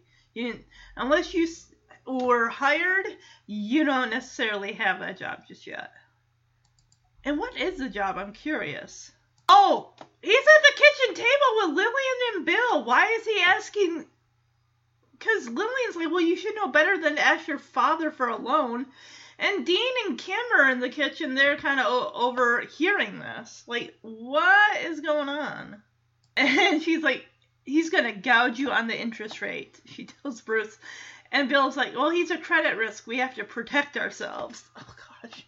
Okay, so turns out he took the jet when he came home at Christmas. He ended up taking the janitor job, which is temporary. Bruce says he just wants to have some cash coming in. So yeah, it's just a temporary job while he's looking for something else. Okay. And Lillian points out, you know, the you know this is a very physical job. Being a janitor, you just got your cast off or your arm out of a sling. Yeah, I think Bruce has heard enough of this. You need to heal before you do anything too strenuous or worry about him re-injuring his arm. I think that Bruce took that hit protecting somebody else. I understand what is the rush for him to start working. You know, you got the disability checks. What's the rush? Just heal and then take a job. He's looking to rent a new apartment and, of course, needs first and last month deposit plus or plus a deposit. Okay. Why all of a sudden the need? Well, he's a grown man. He wants his own space. It's understandable. Is he gonna ask Tammy to marry? Oh, I hope not. Like, dude, you just got out of the. You don't need to be mixing with a single mother. But I mean, come on, just no. Because he says, because she's Lillian's looking at the notice for how much the rent would be on this place. Like, that's a lot for a bachelor pad. And he says, well, I want a two bedroom. So basically his goal is he's going to have Tammy and Joey move in. They're all going to move. I don't know about that, man. I really don't know about that. Oh, yeah. Oh, yeah. yeah. Bill is like, yeah, because Bruce is like saying how, oh, that way Joey can have his own room. And Bill's like, have you lost your mind? Bruce, where is your head right now? He is getting in too deep too soon. This is, mm-mm, no, dude, seriously. You need to take a few steps back. You just started dating this lady, and now you want to play daddy to her kid. I just, I don't think he's doing this for the right reasons. Now it's time for Lillian to be like, you and Tammy cannot live together. It's like, yeah, you're not married, and being that they're religious, it's like, but then again, going back to the original Wonder Years with Karen and Michael, and then, you know, Wayne and, and Bonnie checking up together. But she already had her own place. And even Tammy has her, her own place. So I don't know whether this is something that he's even talked to Tammy about, whether they've discussed getting a place together. It's just, that, it's going way too fast, man. You're only twenty years old. Yeah, she says you and Tammy cannot live together. You are not married. And here comes Kim saying, Mama, it is nineteen sixty-nine. Get with it. Like, Kim, if you don't hush, look, now is not the time. for you to butt in. I'm surprised I didn't send Dean and Kim, like, go get an ice cream somewhere. Go to your rooms. Go hang out with friends. But you don't need to be in this conversation. Yeah, and, and Lillian's all about how it'll affect her. Like, I will not be able to show my face in, face in church. It's like, you're going to have to tell your grandmother. And Bill says, yeah, both of them. And I get, you know, Bruce is a grown man. He's like, I'm a grown man. I make my own decision. Then why are you coming to your parents for a loan? I feel like you are a grown man. You can make your own decisions. Well, I'm not giving you a loan. And I don't know any business out there that's going to give you a loan because you don't have a job. Even Bill's like, well, you're not so grown that you don't need my money. I was like, yeah, that's, that's the thing right there. Yeah. And Lillian is asking, like, so what is going on with you? Ever since you got back, you've been going a mile a minute. Why are you in such a hurry? Yeah, it's just, it's so important that he, he's, he's got to get a job. He's got to get this money. It's, he's got to get this apartment. He's got to, it's like, why, it, what exactly is the rush? Yeah, and she's right. He's been go, go, go since he walked in the door. As soon as he got that sling off, as soon as he got out of the hospital, he's all about making plans. And Bruce tells him, well, me and Ke- me and Tammy care about each other a lot, and this is something that I want to do. It's like, dude, you are not thinking straight. This is a big, big step. I think in the end that Bruce is going to get hurt. And Lillian even admits, you know, her suspicions about Tammy were wrong, but she even says, you guys barely know each other. I mean, yeah, you wrote letters to each other, but you don't know each other. She is a lot older than him, which that's not necessarily a bad thing, but she does have a child. It's like, dude, you're ready to move into an apartment with someone you've been writing letters to. You want to play house. You want to play daddy. You want to play husband. It's like your whole life is opening up to you, and this is what you want to do? I mean, in some ways, maybe it can be, but it's just, it feels like a Wayne and Bonnie situation. Like, this is not going to end well. We don't see her later on. Clearly, I think yeah, she's just going to pump the brake. Like, you, this, this, us, moving. I don't know. I mean, whether she had a hand in, you know, even suggesting her or whether this is something he's coming up with on his own. Yeah, and Bill's like, let's check the facts here. She's an older woman with a kid. And Dean has, nobody likes. It's like, no, you don't want to waste her time playing house. And Bruce says, you know what? Don't figure, don't worry about the money. I'll figure it out on my own. It's not about the money, man. It's about you're making choices that I think that you're going to regret down the road. And we still don't have answers as to why. Just because, oh, we like each other. We've been writing letters. And it's like, no, there's more to it than that. Something else is going on. What is the appeal? I mean, she gets a good guy who's a bit younger than she is to play daddy to her kid, and what? I mean, she we see she can support herself. You know, she's got a job and all that. She's got a place to stay. What is it? I mean, she was the only one. She couldn't have been. I mean, the family was writing them letters, sending them care packages and everything, too.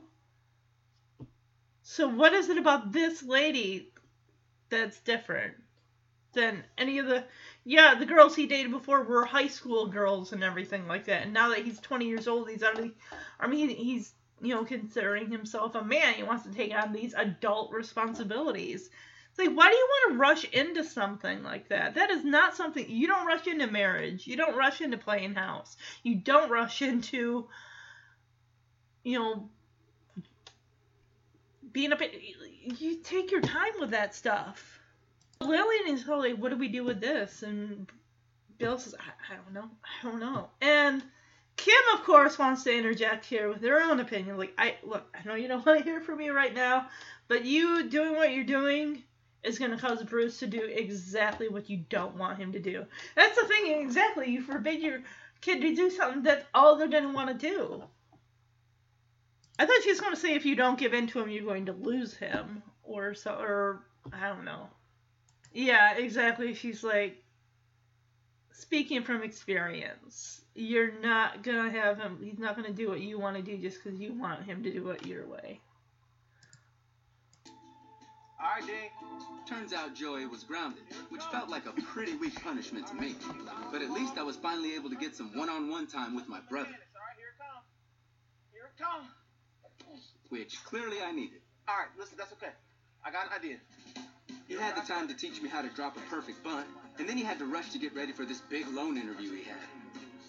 I served in the military for two years. I received monthly disability checks, which covered most of my expenses, and I found a promising lead on a new job, which will allow me to repay my loan in less than a year. You should know better than to ask your father for a loan. He's going to gouge you on the interest rate. He's a credit risk. We have to protect ourselves. What's this you say about a job? Remember when I came home for Christmas and they offered me a job at the bank? Mm-hmm. Well, I took it.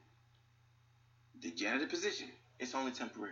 I just want to have some cash coming in while I look for something else. Son, this is a very physical job. The doctor said you should heal before you do anything too strenuous. And you have that disability money coming in, so what's the rush? As you can see, I'm looking to rent a new apartment. I need first and last, plus a deposit. Well, that's a lot for a bachelor pad. Well, I want a two-bedroom. So Joey can have his own room. Have you lost your mind? You and Tammy cannot live together. You are not married. Mama, it is nineteen sixty-nine. Get with it. Kim, if you don't hush with all that... Ma- now is not the time. How can I show my face in church? You are going to have to tell your grandma. Both of them. I'm a grown man. I make my own decisions. Not so grown that you don't need my money. Son, what is going on with you? Ever since you got back, you've been going a mile a minute. Why are you in such a hurry? Me and Tammy care about each other a lot, and this is something that I want to do. I'll admit my initial suspicions about Tammy were wrong, but you two barely know each other. Let's just face it. She's an older woman with a kid who nobody likes. You don't want to waste her time playing house. You know what? Don't worry about the money. I'll figure it out on my own.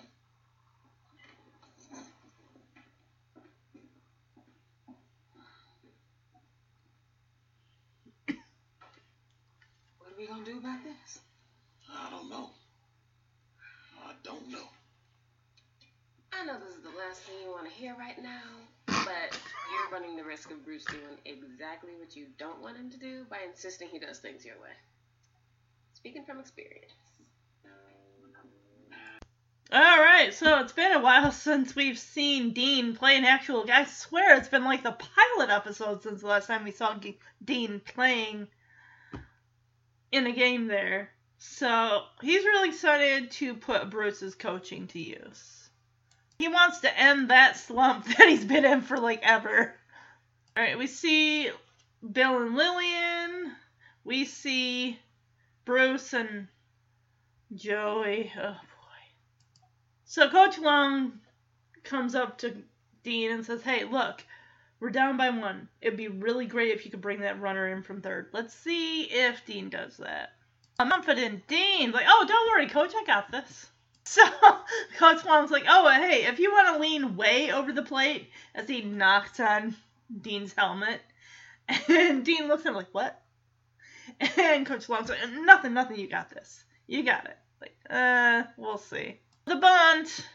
Gotta love that bunt. Because he, uh, he bunts it, and then he goes. Yeah, Dean did it. Of course, he's so happy, and then he sees Bruce playing catch with Joey. And I can imagine he's pretty irritated. He's thinking, oh, he missed my moment of triumph. This was too much. Which, yeah, I mean, after... Oof, Bruce has got such a forgiving heart, because I, I couldn't if I were him. That kid stole from you. And I don't care about that lame, "Oh, I was going to take it to show and tell." No, you weren't. Yeah, Dean just, ugh. First the brat steals my brother's medal, now he's trying to steal my brother. I hope they, re- there's only like six minutes left of this episode. I really hope that we can wrap this up. This Tammy, Joey stuff. Like, let's just drop it and move on. I'm not impressed. I don't think it's a good thing for him, and I just think that we just need to focus on Bruce just acclimating to society again.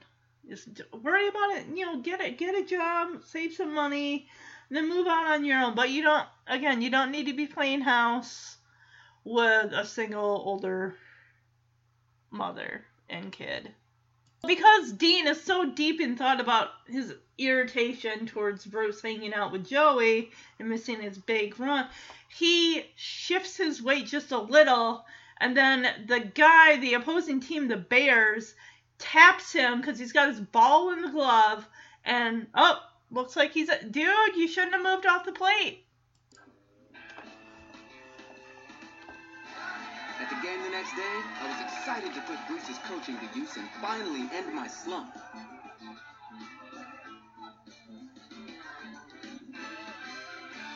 We down by one. All right, that'd be really great if you bring that run in from third.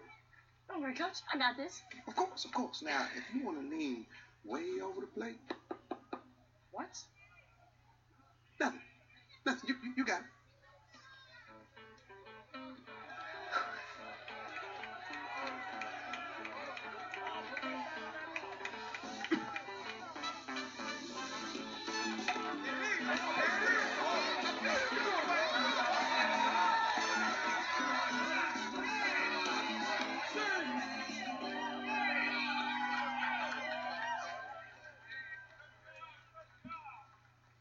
Missed my moment of triumph.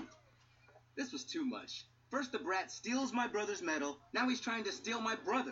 I could not let this stand. You're out. Oh, man. So, yeah. Turns out Dean's out because he, he moved just a little bit off the plate. It's like, the guy was standing right behind him. The one who's on whatever base that's supposed to be just taps him with the ball and glove and is out. And Coach Holmes said, seriously? Are you serious? Oh, my gosh. So, of course, Bruce took Joey home after the game, and Dean didn't have a chance to just unload on his brother and give him a piece of his mind. And Dean rode his bike over to Tammy's. Just, oh, he's just, I don't know.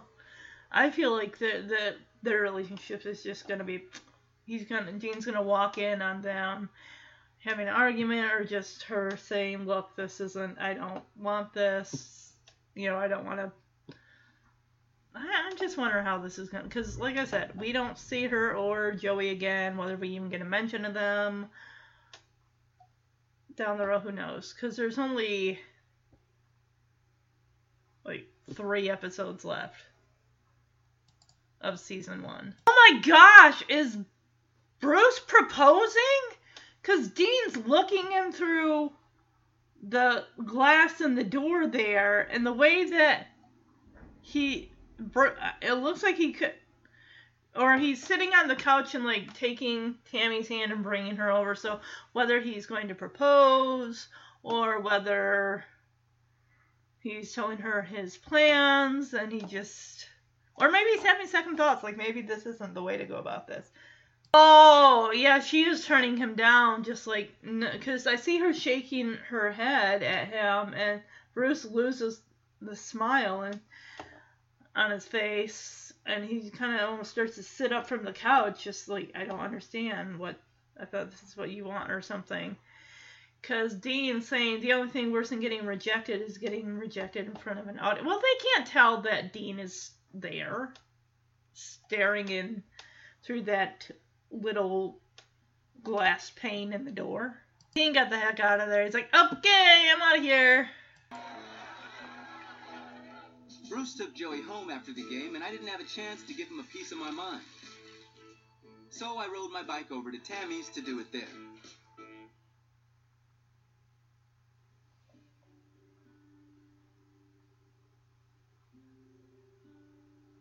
Oh, he is a proposal. He's got a ring. The only thing worse than getting rejected is getting rejected in front of an audience. Something I have a little experience with. So I did what any mature person would do. I got the hell out of there. Yeah, I didn't see that. I didn't see the ring. And I'm like, is that why he wanted the loan? So that way he could buy a ring for... And the thing is, I mean, I get it. I mean, she is... Whether she's recently divorced or not, I don't know. But she's already been down that road, and I don't think that's something... And she could probably see Bruce is just, you know, rushing into this. It's like she's not ready to be married again. She's got a child to think about. And Bruce, yeah, he is just, he's rushing into it. So Dean gets home, and of course, Lillian's like, Bruce asked Tammy to marry him? That's got to be a lot to take in. And Dean says, yeah, he had a ring and everything. He was down on one knee. I'm like, I know what I saw. So yeah, I was right. This is kind of like, in a way, like the Wayne and Bonnie situation, even though I feel, yeah, she used Wayne to get back with her, her, her boyfriend, ex-husband. Like, I guess she was divorced, but she had a baby that was like maybe six months old, maybe nine months old. I'm not sure whether or not she was freshly divorced or separated. I don't know. It's like, Wayne has a good heart when he wants to, and he really gives with all of his heart when it comes to women that he's in a relationship with, and they just kind of stomp on his heart. You know, Sandy from season five, who made out with Kevin, and she, she kind of dropped him because she wanted to be with Kevin.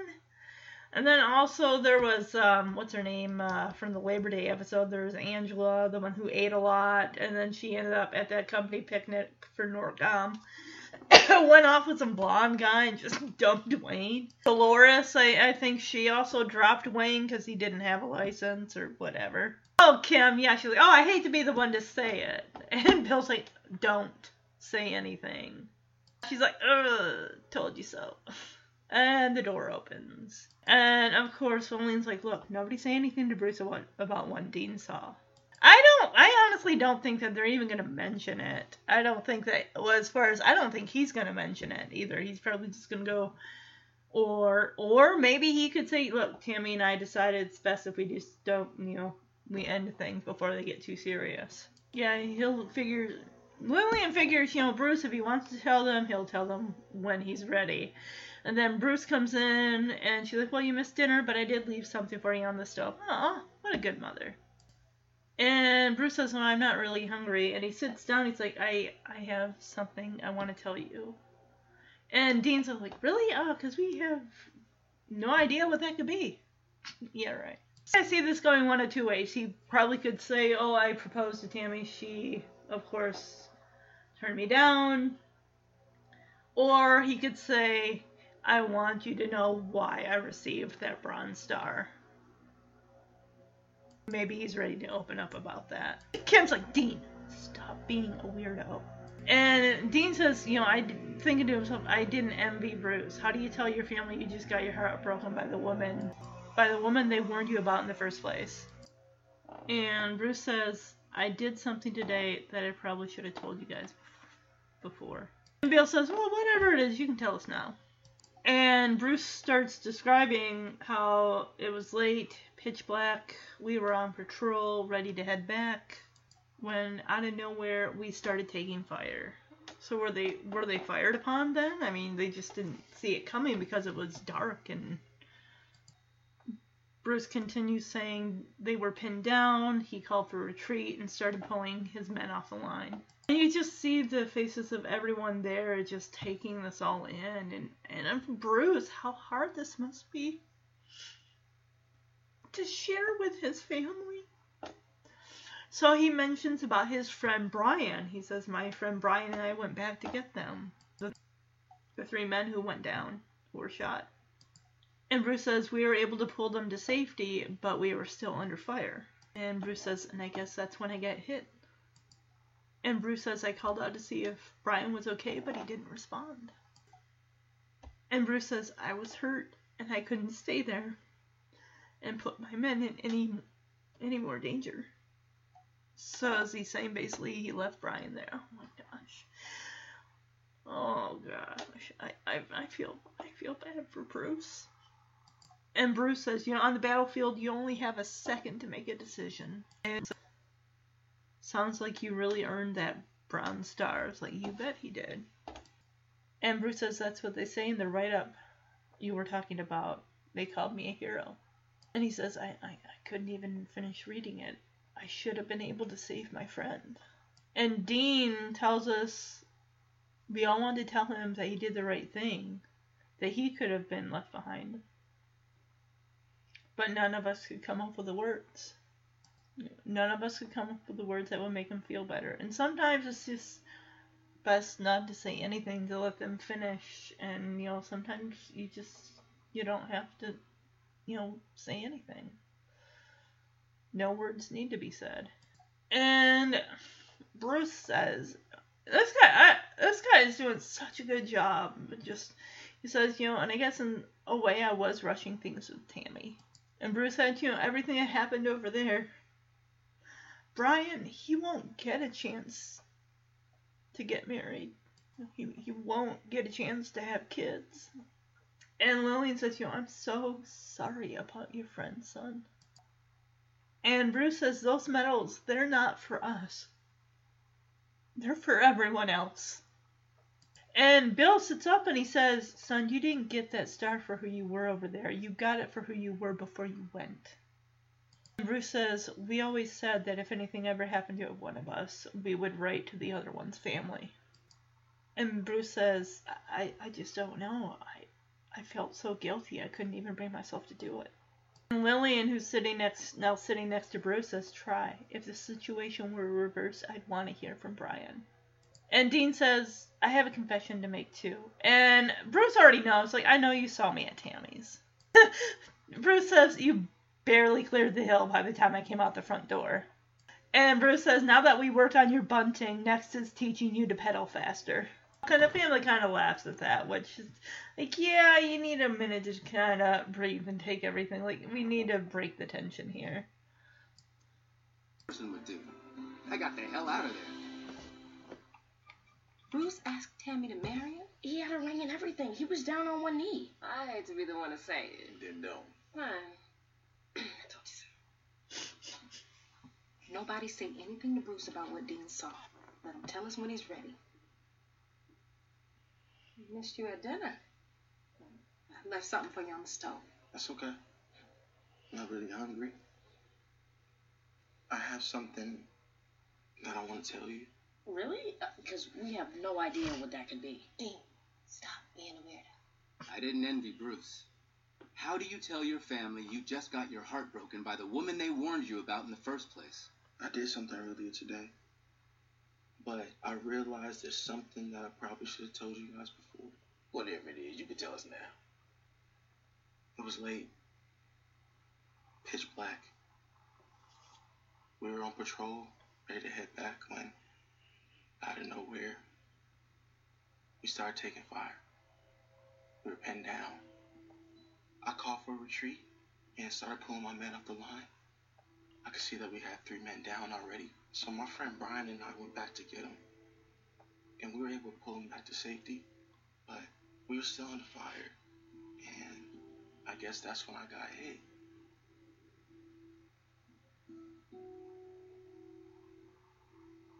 I called out to see if Brian was okay, but he didn't respond. I was hurt, and I couldn't stay there. I couldn't stay there and put my men in any more danger. On the battlefield, you only have a second to make a decision. Sounds like you really earned that Bronze Star. That's what they, uh, say in the write-up that you asked about. They call me some hero. I can't even finish reading it. I should have been able to save my friend. We all wanted to tell him that he did the right thing, and he could have died, but none of us could come up with the words that would make him feel better. And I guess in some way, I was rushing things with Tammy because after everything that happened over there, I... Brian, he won't get a chance to get married. He won't get a chance to have kids. I'm so sorry about your friends. Those medals, they're not for us. They're for everybody else. Sorry. You didn't get that star for what you did over there. You got it for who you were before you went. We always said that if anything ever happened to one of us, real right to the other one's family, but I don't know, I felt so guilty, I couldn't even bring myself to do it. Try. If the situation were reversed, I want to hear from Brian. I have a confession to make, too.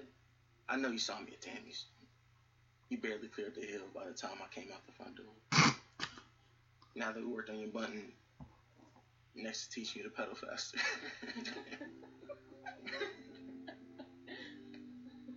All right, so now we're at the next game. Bruce, of course, is cheering Dean on.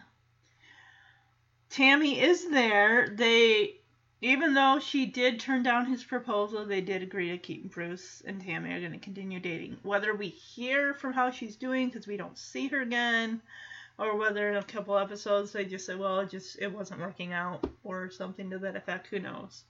We'll find out. And Dean's like, yeah, unfortunately, Dean, Joey was still her son. The kid's sticking his tongue out at Dean, like. Bruce's coaching made Dean the best bunter on the team. Well, because I don't think anyone else is bunting. Just Dean. Whatever it helps to get a get a hit, I guess. Come on! Yeah! Because we see the other coach kind of like, bring it in, bring it in. The other team caught on to him. Of, of course. Like, if that's your only shit, they're going to know that. And they're going to, yeah, they're going to get you out before you even uh, leave the plate that you're on. I love how Lillian is just, like, peering over her sunglasses. Bill's shaking his head. Coach Long's just like, oh, my gosh. Are they going to pull him as a batter and just say, okay, you're out, he's in?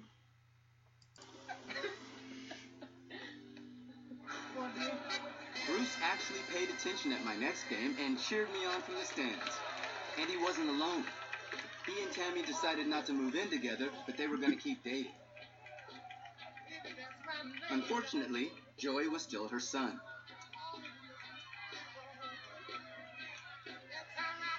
Bruce's coaching made me the best bunter on the team.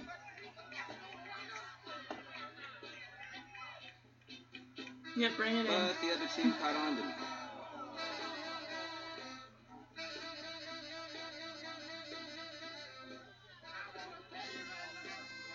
So yeah, this is the closing scene that I already, I wish I hadn't watched beforehand, because I would have been, because you don't hear what Brian's last name is till the very end, or you see who he's referring to. Because Dean says, after Bruce shared his experience with us, it seemed like Bruce was finally getting back to his old self. Because Bruce is sitting at the desk in the bedroom that he and Dean share. And Dean picks up a photograph, like, oh, is this your friend Brian? And Bruce says, yeah, that's him and his little sister. Bruce says, yeah, that's him and his little sister. He kept that picture in his pocket, just like I kept a picture of me, you, and Kim. And Bruce says, you know, I'm sending these to his folks. And Dean thinks, Neil tells us, you know, looking at the picture of Brian and his sister, Dean says, I felt a connection to them, too. And, of course, Dean's like, oh, she's very pretty. What's her name? And Bruce says, Gwendolyn. Called her Winnie. This is all, guys, this is all before we see the picture. But you would know, just in those statements alone, exactly who he's talking about. I love that they made this connection. It just comes full circle. It's, it's awesome sauce. Yes, we see Brian Cooper, and oh, there's Winnie Cooper with the cat's eye glasses, the the braids, just grinning so happy. Like, oh.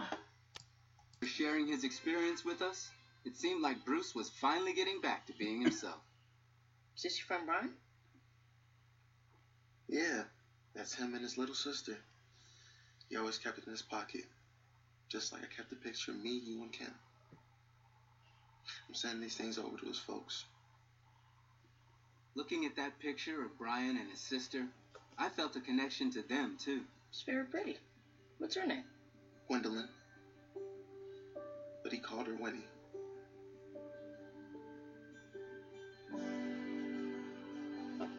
Oh, there's his dog tags.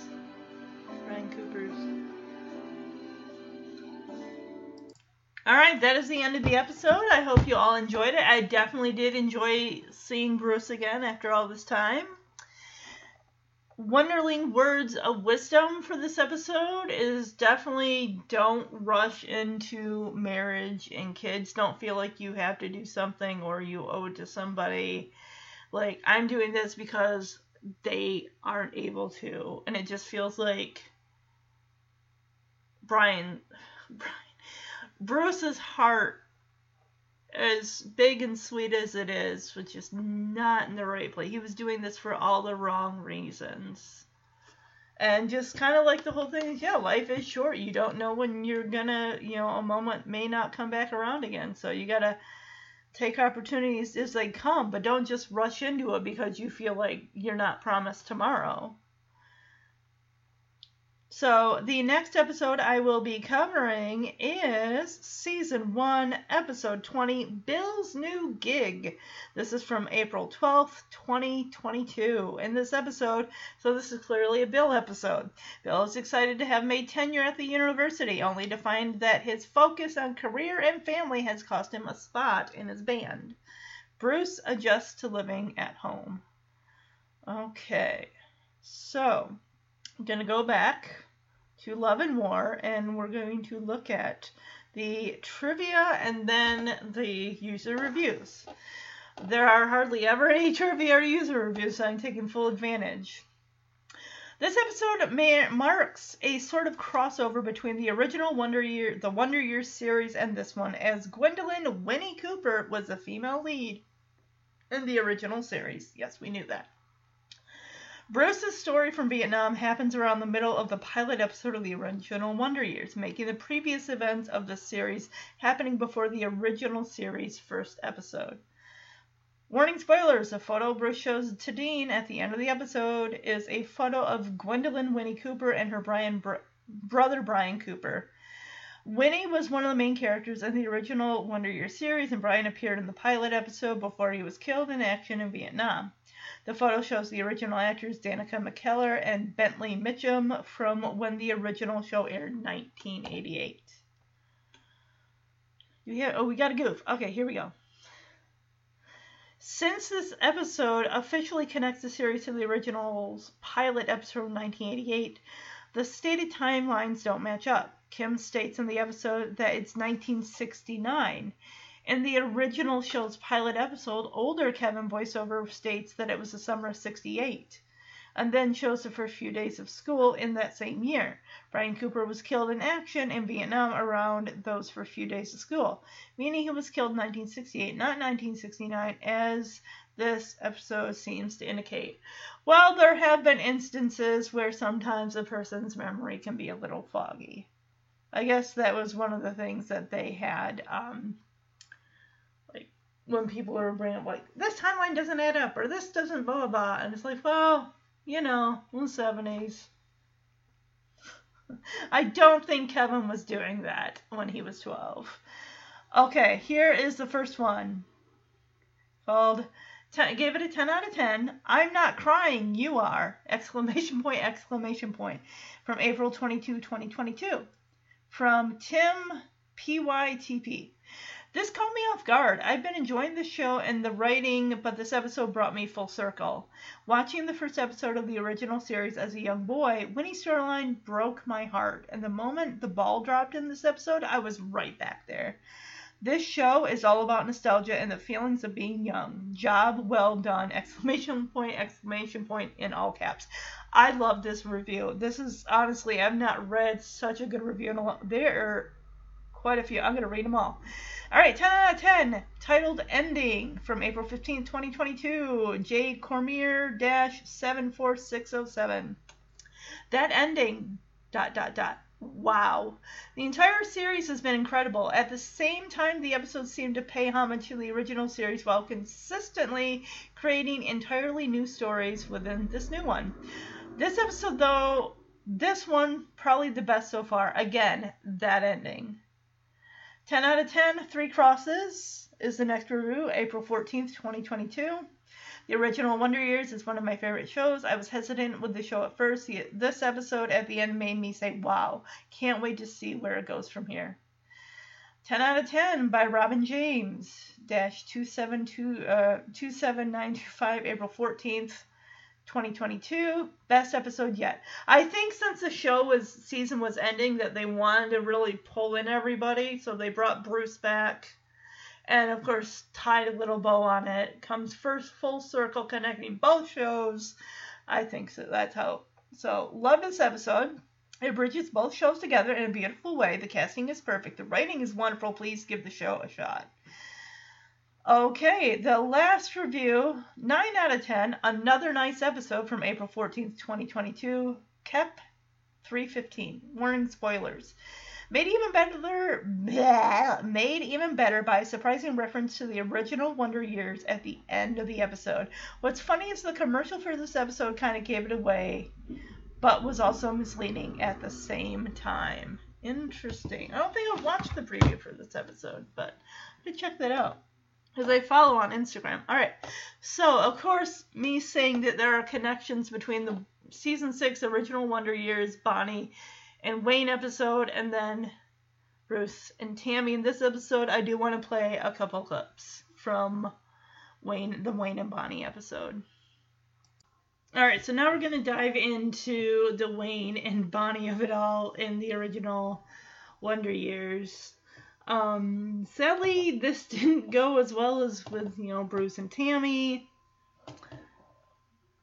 but I just want to play the, you know, some of these clips here. So we got Wayne working at Norcom College, clearly is not an option, and he's working in the mailroom, just delivering mail. And then, of course, we have Bonnie, who Kevin says is twenty-three, she's divorced or newly separated, and she has a baby. And at first, I mean, right before Kevin starts letting us know who Bonnie is, Wayne looks like he's about ready to get his face slapped or reported for sexual harassment. He's like, oh, you look really hot today. And she's like, if you don't leave me alone, I'm going to report you. He's like, oh, I'm sorry, I'm sorry. Is there any way I can make it up to you? And she just, she does this little bite of her tongue and just like, just don't be late tonight. And it's like, okay, so they're together. Okay, cool. Well, I don't know what Bonnie is supposed to be doing. What, is she a receptionist? Uh, I'm not sure. She's doing something with Norcom. For about six months. Don't ask me how. Nice shades, man. And if his work ethic didn't exactly match Dad's, at least he was trying to find a niche for himself. Make new acquaintances. You know, you look really hot today. If you don't stop bugging me, I'm gonna have to report you. I'm sorry. I, I'm, I'm really sorry. Is there anything I can do to make it up to you? Just don't be late tonight. I'll pick you up at seven. Seven's good. Bonnie Douglas. Really good. She was twenty-three, funny, smart, and, oh yeah, divorced. Very good. It was no wonder Wayne felt the way he did.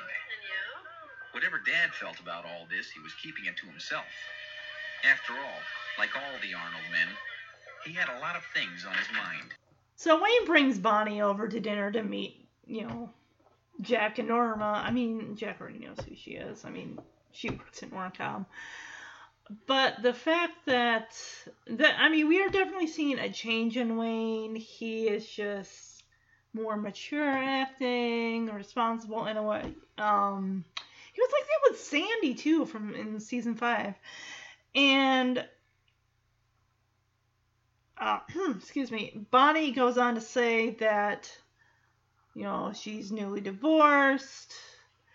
But the big kicker is, because she mentions, because Norman's like, oh, you probably don't want to talk about that. And she's like, no, no, it's fine. It's just, you know, we were young and naive. We got married right out of high school. We didn't know how important, uh, and how big of a commitment marriage was. So, and the look on, you know, Jack's face is like, he's impressed with that answer. It's like, wow. Well, she is twenty-three, so she is five years older than Wayne, so she is a little bit more mature. And then she also mentions, I didn't think he was ready to handle David.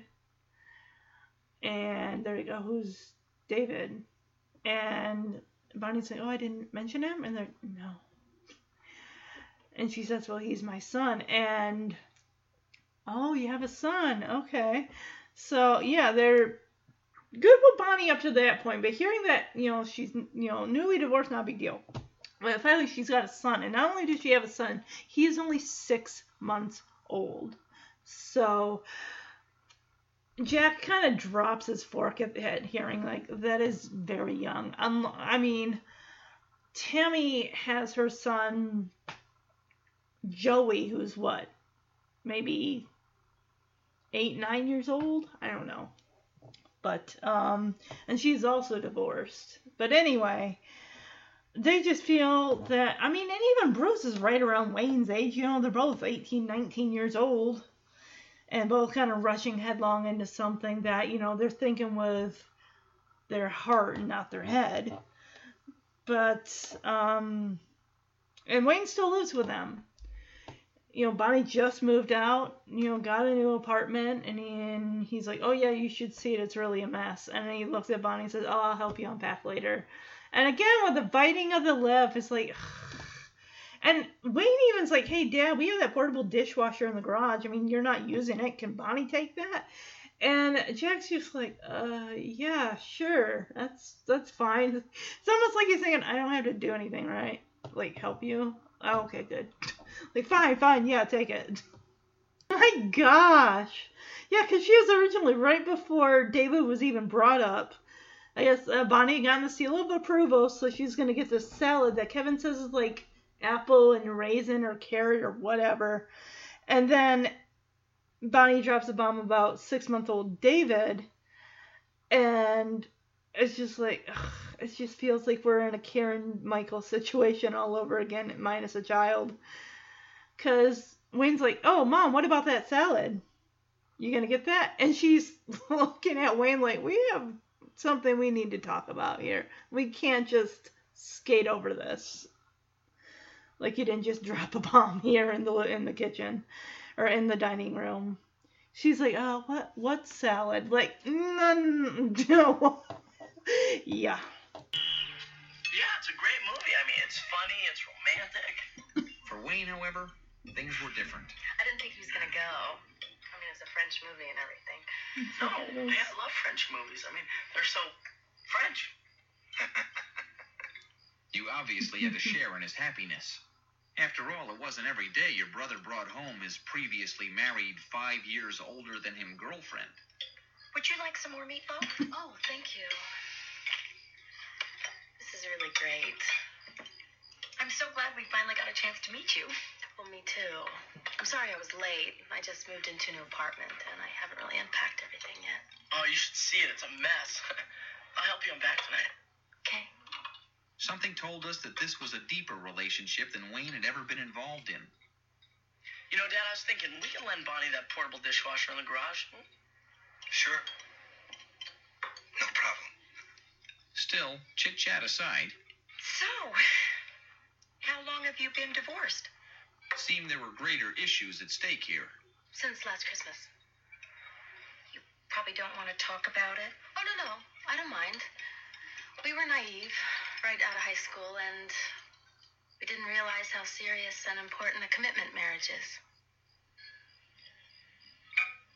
I'm not sure if Bonnie realized the significance of her statement, but she came through with flying colors. You know, I forgot to put out the salad. It was Norma Arnold's carrot and raisin salad seal of approval. I also don't think he was ready to handle David. David? Who's David? He's my, my son. I, I didn't mention him? No. Uh-uh. Oh. Well, how old is he? Six months. What about that salad, Mom? What salad? Got you, I got it. So while Kevin is helping Wayne get this portable dishwasher from the garage, Wayne's worried about, because Bonnie's in there with Jack and Norma, and it's like, do you think she's okay in there with them? Like, are they grilling her with all these questions? And Bonnie comes out to the garage, and he's like, oh, hey, how, how'd it go? And she's like, yeah, it went all right. I had a nice talk with your mom. And she's like, gosh, Wayne, I really wish you would have told them. I mean,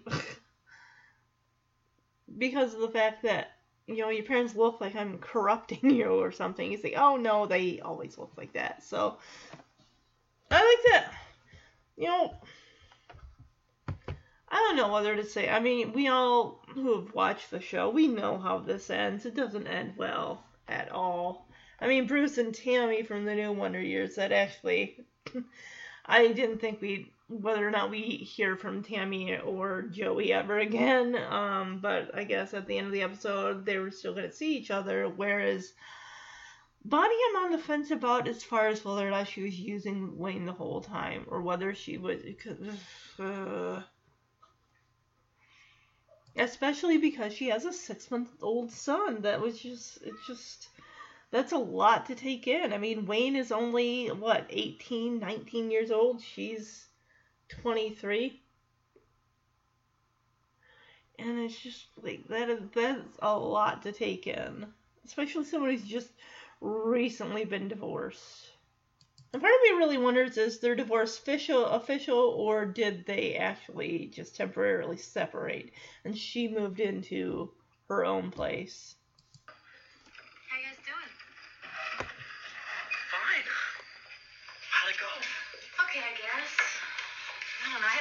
With your mom. That's good. I don't know. Your folks look at me like I'm corrupting you or something. No, no, hey, they always look that way. You know, you really should have told them. Why? Well, because they're concerned. I mean, there's there's David, and I'm five years older than you. Hey, some months, it's only four years, which is just about three years, so we're almost the same age. Yeah. So the next night... The family's eating dinner. Wayne, of course, he decides to go hang out with Bonnie. They can't really go out anywhere because Bonnie couldn't find a sitter. So they're just going to hang out and take care of David. Norma suggests that they go to the... Good grief. The NORCOM picnic. We already did this in season four. It was a pain in the butt disaster. Didn't go over well. So she's like, oh, we really like to meet David. And Wayne's like, what? It's like, yeah, sure, I can arrange that someday. She like, we'd like to meet David someday. It's like, yeah, sure.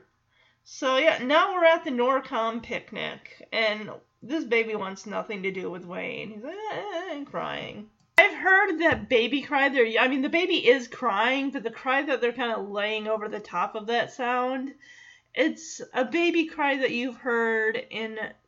It's such a, it's a sound clip you've heard in many... I remember from Night of the Twisters, that T V movie with Devin Sawa in ninety-six. That, because he had... His character had a little brother that was probably just a smidge older than baby David here. And Ray, Wayne is just... He's jostling this baby too much.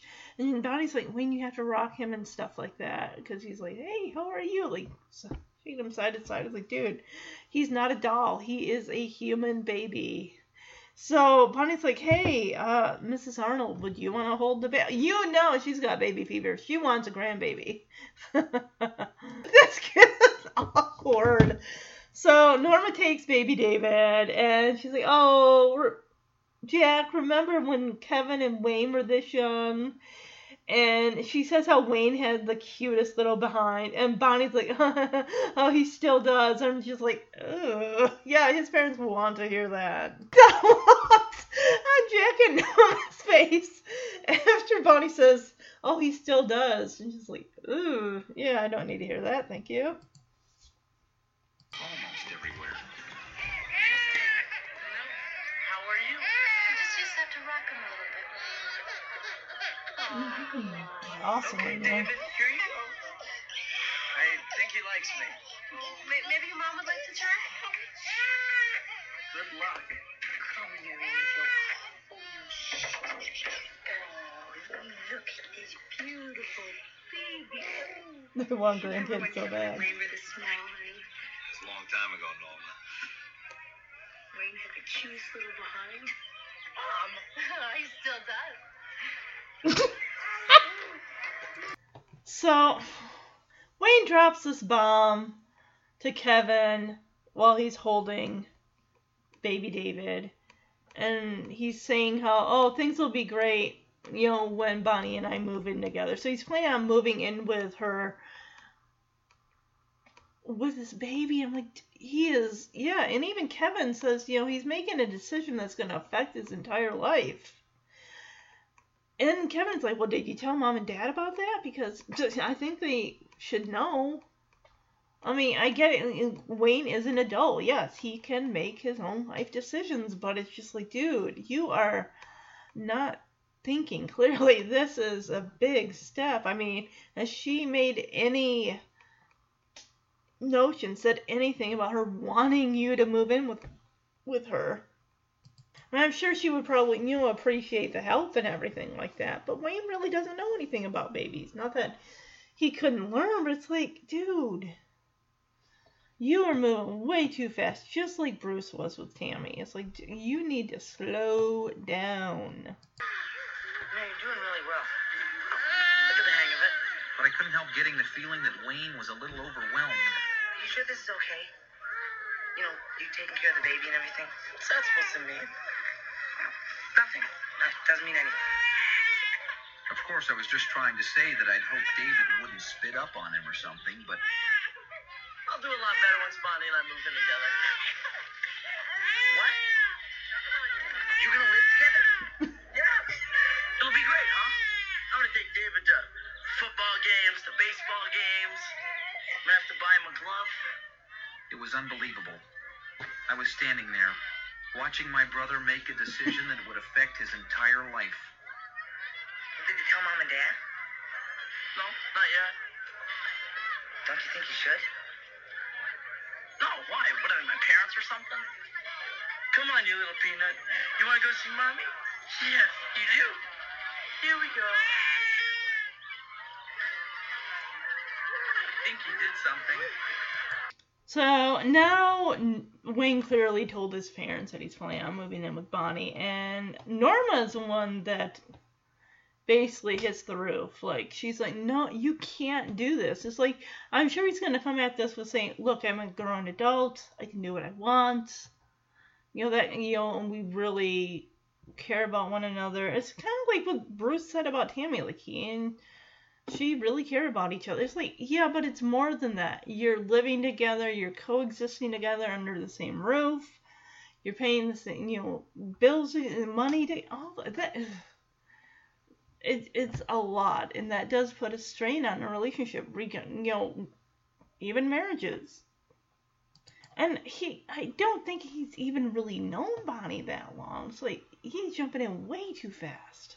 I don't know how long Bruce and Tammy knew each other, other than them writing to each other and stuff, but it's like, you gotta think about that. That is a, a major commitment. Make my escape. Face it. This whole thing had been a disaster. Wayne, you can't do this. I guess it was a disaster for everybody. Mom, we already decided. But you're only eighteen years old. Don't you understand? We're in love. How can you be so sure? What are you talking about? Look, I know that Bonnie needs you, and that makes you feel very good. But need isn't love. I don't believe this. You don't know anything. I just don't want you to get hurt. You just don't want to see me grow up. I want you to stay out of this, and I want you to butt out of my life. You got it?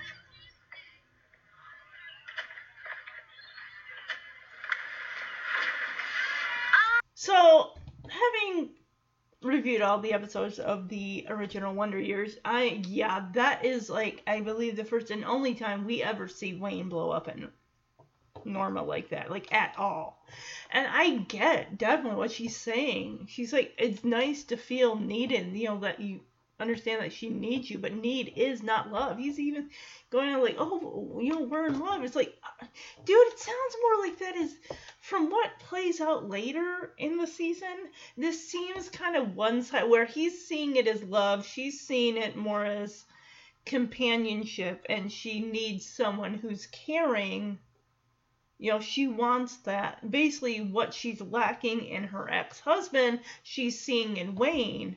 But she doesn't necessarily love, like, one would grow to love someone over time and being together and stuff like that. Because that's basically why you'll find out that she ends up getting back with her ex-husband. And Norma even says, you're eighteen.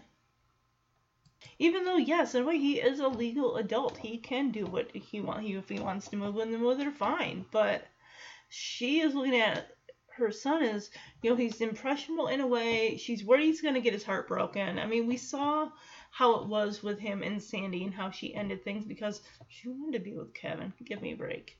But it's just this poor boy. I mean, Wayne is just so many things. You know, the way he is with Kevin and just his attitude in general. But when it comes to ladies like Sandy and Bonnie, it's like you see like a switch that goes off in Wayne, and he's he's caring, he's sensitive. He likes to feel wanted. He likes to feel needed. If you think about it, he's the middle child. So a lot of the time, we're either getting, you know, because the show is based around Kevin and his childhood, or we're getting, you know, episodes about Karen. We rarely, if only a couple times, really got anything that really focused on Wayne. And this is one of those times, you know, in season, season six, in the later seasons, like, okay, we got a couple episodes about Wayne and what he's going through. I mean, yeah, he's the brother you love to hate, but, you know, he also, he does have a caring and, um, what's the word I'm looking for? And maybe a little impressionable, you know, insecure. Deep down he has, you know, fears and worries and he struggles and stuff like that. And but for the first time, he actually feels somebody needs him. Somebody wants him in a, in, in a way and stuff like that. It just, it, it it hurts my heart to see, you know, his heart get stomped on.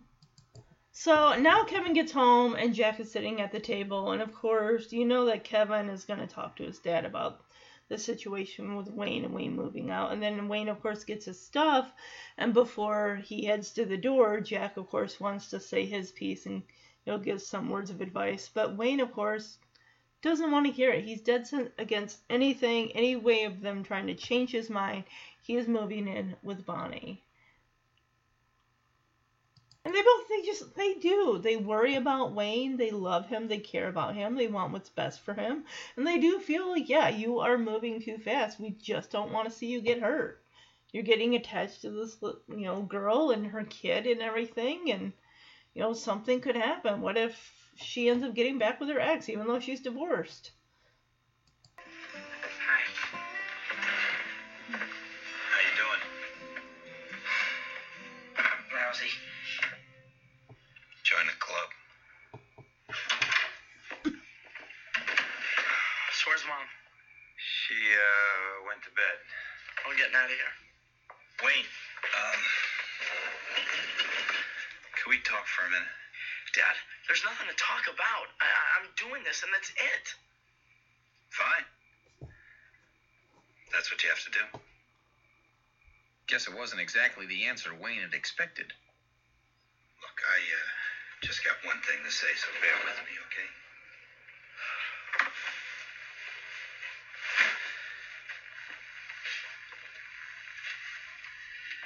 You know, I uh,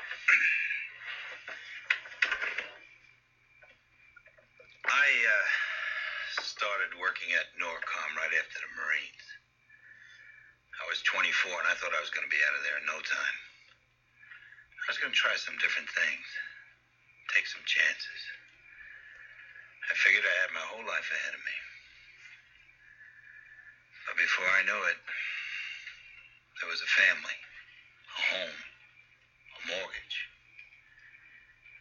And in a way, I knew it was the hardest thing Dad had ever done. He was speaking from the heart. He was speaking out of love. All I'm saying is... Uh, Dad, that's your life. Not mine.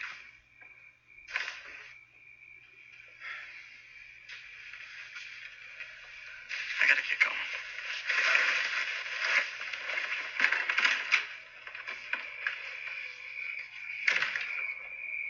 See ya.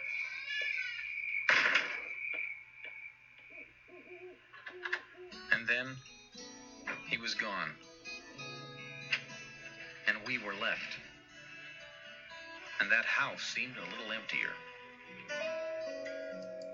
You know, I can definitely understand what Jack is trying to get across to Wayne one hundred percent with him just saying, you know, he jumped right into NORCOM after he got out of the Marines. And just before he knew it, you know, he was married with a family and a mortgage. And in a way, it's almost like he's telling Wayne, it's like, don't rush the rest of your life. Don't be in such a hurry to settle down, because before you know it, ten years in past. Let's say you don't want regret. You know, you're rushing into something that is just, you're basically, your whole life is laid out ahead of you. It's like, don't, he's just jumping into something that there's no way he is ready for. He may think, Wayne thinks he's ready for it. But, and he even tells Jack, is like, Dad, that's your life, not mine. I'm like, dude, if you're not careful, that is going to be your life. You're going to be at NORCOM just like your dad, who's going to later sadly pass away from a heart attack due to the stress and everything that came. And, and, and it's really sad, you know. He finally got the, Jack got the courage to quit NORCOM and do what he wanted to do, which was build furniture, have his own company, be his own man.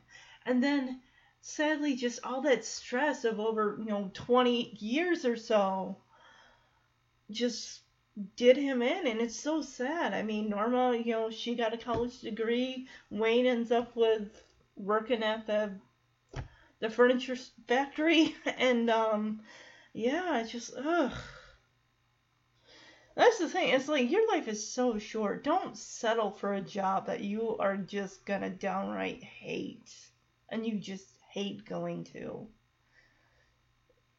because wouldn't you rather be at a job that you enjoy, either whether you feel like you're actually making a difference or you're enjoying what you're doing, versus something that, yes, there are jobs we take to get a paycheck, to pay bills. Sometimes it's just, it's a job you have to do. It's not something necessarily you want to do. But in the end, if you could take something that you really, you don't dread going to all the time, basically. You know, why do you want to live that kind of life? I don't know. Life is so short. Why why spend it in misery? Wayne's going to learn the hard way when it comes to laying your heart out on the line, and sometimes people stomp on it. You know, he, he wears his heart on his sleeve when it comes to the ladies and everything, and he gives so much of himself only to be rejected, and almost feels like it's being put in the friend zone in a way, and it just, it's sad. So yes, again, if you forgot, we're introduced to Bonnie again. Wayne is getting stuff out of the garage to help furnish Bonnie's apartment since he's living with her. And Norma remarks on Wayne, like, you look a little thin. Are you eating enough? Are you getting enough sleep? And he's working two shifts at a time, like basically doubles constantly. And it's just like, oh, man. And, you know, she's working, too. So, but it's like, he is just knocking himself out to provide for Bonnie and her kid, which I don't know whether she gets anything from her ex, James, or not. But apparently, her ex has been calling just to check in, see how she's doing. She see whether he asked about the kid, who knows. And, of course, Bonnie's like, oh, he doesn't even have time to sleep. And Wayne puts an arm around Bonnie and says, hey, who says I, I want to sleep? It's like, yeah, leave your mom alone, about your sex life. Uh, so, yeah. Ugh. And Kevin, you don't even notice the change in Wayne. He's nicer. He even offers Kevin a dollar for helping load that garbage Uh, garage junk of, in a cardboard box into the back seat. And it's just like, he's becoming a devoted family man. He just, uh, it's just, it, it hurts me how this kid is, this guy is going to get his heart broken. Hey, look at these. This stuff's great. Not that I begrudge the guy his good fortune. After all, he'd found the girl of his dreams. Nice, Wayne. Bonnie Douglas, twenty-three, divorced, and mother of one. You sure it's all right if we take all this? Oh, of course it is. Yeah, of course it is. A peekaboo. Oh, oh, sweetheart. What would I do? But it wasn't what he'd done that was so perplexing. It was how he was doing it. Honey, you know, you're looking awfully thin. Are you sure you're getting enough rest? Still working two shifts at the plant. He doesn't have time to sleep. Besides, who says I want to sleep? God. Wayne, a little help here? Oh, yeah. Well, put it in the back seat. Don't break anything. Gotcha. Okay, dear. This is the cutest little baby. Look at him. He Grande is so bad. Boy, handsome, handsome boy. Yeah. Hell of a lot better looking than his old man. Which around my house was kind of a sore subject. Has, uh, James been calling again? Well, no. A couple times, but, you know, just to say hi. Oh. Mom, don't worry. I mean, the guy's a jerk. Come on, we gotta go. And there it was. Almost overnight, Wayne had changed. He'd become a picture of patience, sacrifice. So, can I give you a buck for your help? Huh? Generosity. Hang on. Suit yourself. I'm going for the next shift. It was almost ironic. My no-good layabout brother had become a devoted family man, as opposed to, say, me. A man devoted to avoiding his family. So Wayne's now doing, you know, laundry for him and Bonnie and the baby, I guess, and she comes up outside the laundromat and says she apologizes for being late because she ran into her ex, James, who apparently wants to rehash what they've already... I mean, if she, is she actually, like, divorced, divorced? Like, I filled out the paperwork. Like, was it easier to get divorced back in nineteen seventy-three or whenever, you know, season six was in Wonder Years time? Because the way she's like, oh, he's following me, he's... I'm coming out of the store and he's there watching me. It's like, ugh. Pardon me, it just... It really makes me wonder at what divorced means, like... In, in those terms back then, like, officially we signed the paperwork, it's a done deal, the lawyers, all that stuff. And Wayne is just sick of it. He's like, t- he's tired of James just kind of butting in and everything. He's, things are going good with him and Bonnie, at least what for what he thinks. I just feel, I feel like she was using Wayne. I really, part of me just does feel that way. As, as often as James is either calling or going to, you know, have an argument with her or whatever. It's always, I mean, does he even want to see his kid? I don't know. And she tells Wayne, like, don't worry, I told him for the billionth time, it's over.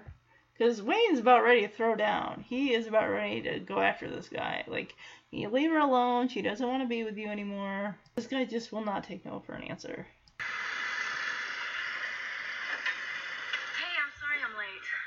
That's okay. You get caught up? Kind of. I saw James. Whoops. What do you want? What did he want? The same old thing. To hash everything out we've been through like a hundred times. I'm shopping. I'm having a good time. And I come out of the store and he's sitting there waiting for me. What? Well, what's he following you? I'm going to kill this guy. You know, I'm sick. Wayne, don't worry. I set him straight for good. I told him it's over like twenty times. Are you sure? Definitely. So everyone's getting ready to go to the supper club. Wayne is treating the family to on New Year's Eve. And Bonnie is with Jack and Norma in the kitchen. Norma just, oh, she wants a grandbaby so bad. She cannot stop holding this baby. And Bonnie is just reveling in the love that Jack and Norma have for each other. It's like, yeah, well, they've been married for, what, over twenty years? You know, it takes time to, you know, have that relationship. And they got married, you know, their first New Year's Eve, you know, was when they were nineteen. They had dinner with her folks. Oh, my gosh. When we met Norma's folks in, like, season six, and just like, oh, boy. Oh, boy. But, yeah, she's just talking about, you know, the history that you have, the love that you have, and, you know, what amazing parents you are. And Norma's like, oh, well, that's what we're here for. And she looks at Bonnie and says, right. And she's like, right. And I'm just thinking, they are so sweet to Bonnie and everything. And just what she turns around and does. I'm like, she took their, granted that stuff was in the garage and everything. It's probably getting mold and dust and whatever. But still, it's just like, oh, I just, I don't like her character. She, to me, I, I still, I just, I think that she took advantage of Wayne. This boy's got a heart of gold when it comes to women that he cares for, wants to take care of, and she ends up getting back with her ex because, again, history wins out. James was her high school sweetheart, and they got married right out of high school.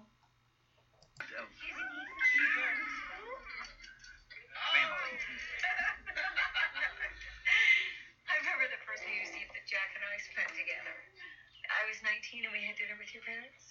You remember? Yeah. Yeah, this was homey. I just think it's so great what you have here. The two of you. The history you have. How much you love your kids. Well, that's what we're here for. Right? Right. Give me a break. And Davey's going to have his first New Year's Eve. Isn't he? Isn't he? God. Okay, let's get a move on. See you there. You want to take us? Yeah. All right. Wait, you sure I can't help you out with the bill tonight? Sorry, Dad. Tonight's my treat. It's going to be a night you'll never forget. Ooh, right, Kevo? You won't ever forget. Which, as it happened, was Kevo. Exactly what I was afraid of. See you there. So they go to the supper club. Who knows where Wayne is? Because they're like, where's Wayne? And Jack's like, well, he probably had traffic or something. It was New Year's Eve after all. And he tries to call Wayne, like whether he'd be at the house or whatnot. Like, Wayne, where are you? We're getting worried. And Bonnie shows up. And she's looking for Wayne. I'd be like, well, I we thought he was with you. I thought you were coming together. What happened? And she says that she and Wayne broke up. That they ended stuff, their relationship. More like she ended it because James had come over. Ugh. So yeah, she's asking if Wayne is there, and Kevin's like, well, we thought he'd be with you. And he's like, oh, what happened? Did he spill something on his suit? And Bonnie is like, well, no. Uh, I was hoping he was here. He was so upset when he left. I'd be like, why? What happened? And Kevin's surprised. Like, he left? What do you mean he left? And Bonnie clarifies, well, Kevin, Wayne, and I split up. I'm like, yeah, uh-huh. I don't think that was mutual. And he came, he's like, what? And Bonnie tells him, oh, it's not that I don't love him. I mean, he came into my life, and he's done so much for me and for David. She saw James, and then she says, oh, I didn't think I'd feel anything. I'm like, girl, really? Ugh. All I can say is good riddance to you. Good riddance, goodbye. And Bonnie's going on like, oh, maybe I shouldn't have told him tonight. I'm thinking, any other night you would have told him, it would have been the same reaction. He would have been upset. He would have been hurt. He would have been angry. He's killing himself for you to help you out. And now you want to get back with your ex who you supposedly divorced. Ugh. Bonnie, of course, is just thinking of her like, oh, you must really hate me. Not to mention what your folks might think. And Kevin's thinking, yeah, but if she came for forgiveness, he tells her, I'm sorry, I really am, but not for you. And I'm like, yes, Kevin. You, the, the girl's just thinking of herself. She's not thinking of Wayne and what that would do to him. Like, she should have been honest with him from the start. She really, I think she was using Wayne so that way her boyfriend, husband, whatever he is to her, would come crawling back, and that's exactly what he did. He was following her, he was calling her, exactly what she wanted. So she leaves, and of course, Winnie's like, Kevin, is everything all right? And he, he, he tells her, Winnie, we, we need to find Wayne, like, right now. Like, there's, oh my God. Kevin's thinking of his brother. It's like his brother's miserable. His heart is broken. And on New Year's Eve, of all the times to, oh, girl, why? Why? Ugh. But then again, if she'd have drawn it out, it wouldn't have been any different. It would have ended the same way. Face it, this whole evening was one colossal bust.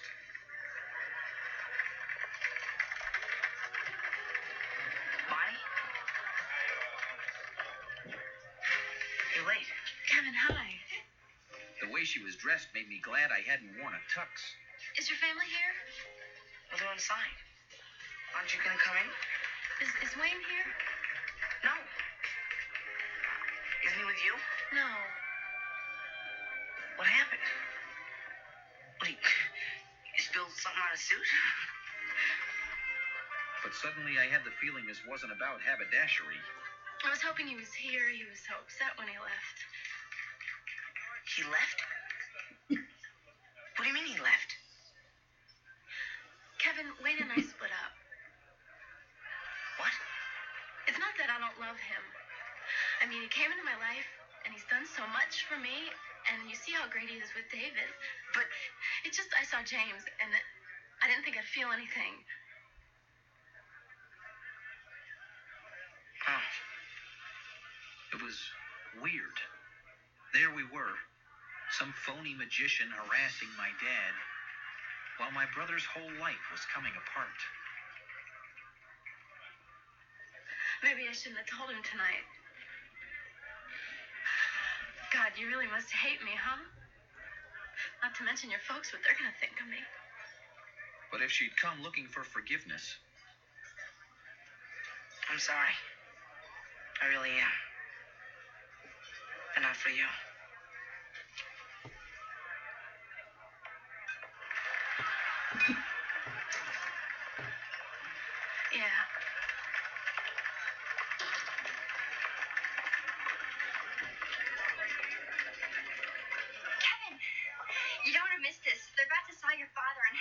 Yikes. And now, ladies and gentlemen, for my finale. Sign a human body in half. But somehow, I knew I couldn't stay to pick up the pieces. Kevin, is everything all right? No. We gotta find Wayne. So, it looks like Wayne is there on New Year's Eve in a laundromat, throwing laundry into an open dryer. Just rolled up socks and drinking a six pack of beer. So upset. Just, you know, just saying, you know, you can't make someone fall in love with you. And it just, oh my gosh, my heart breaks for him. It really does. Just see Wayne this broken up. And the last time we saw him like that would have been Private Butthead when he was going to join the army or the military or whatever you want to call it. And he failed the physical because he has, like, psoriasis or something to that effect. So, luckily, he got saved. He,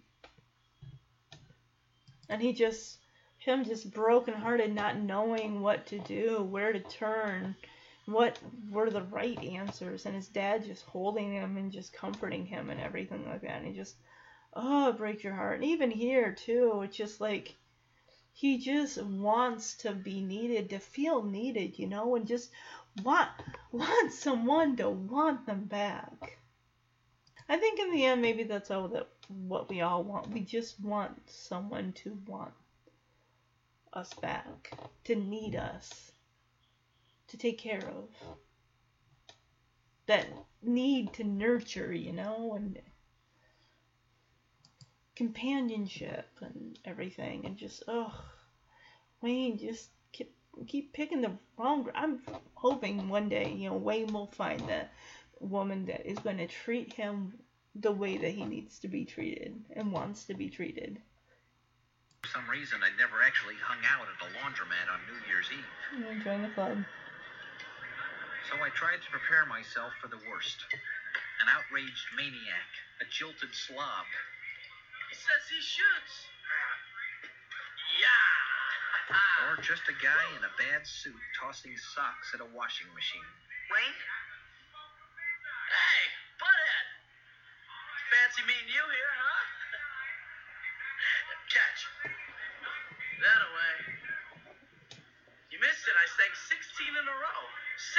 Okay, seven.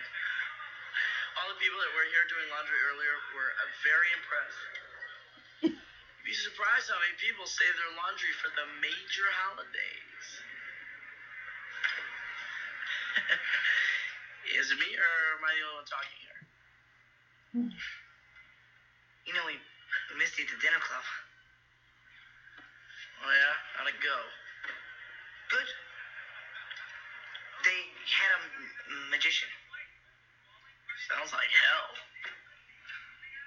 Kinda. Listen, uh... I heard about what happened. Yeah, me too.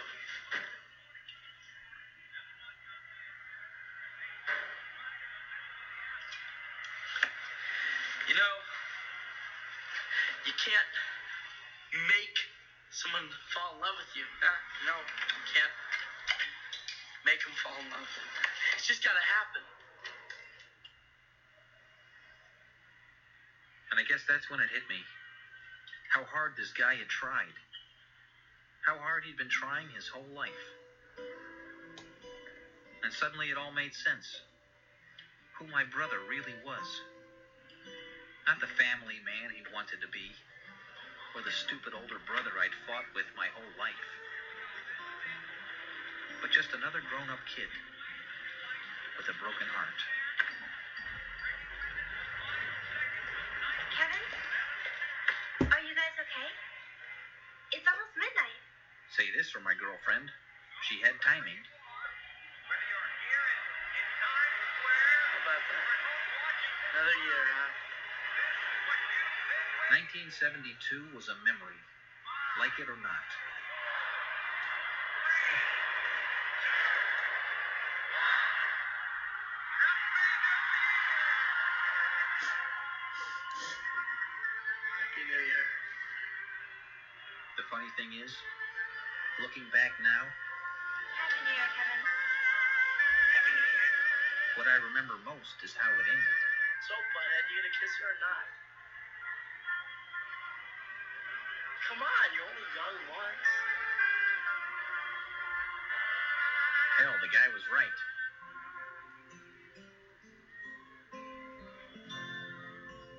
So maybe that New Year's Eve nineteen seventy-two didn't work out exactly like any of us planned. There was heartbreak we didn't anticipate, and events we couldn't have imagined. Still, it wasn't all bad. There was a magician. So maybe there was a message in it all. The future was calling us. And no matter what, there was no turning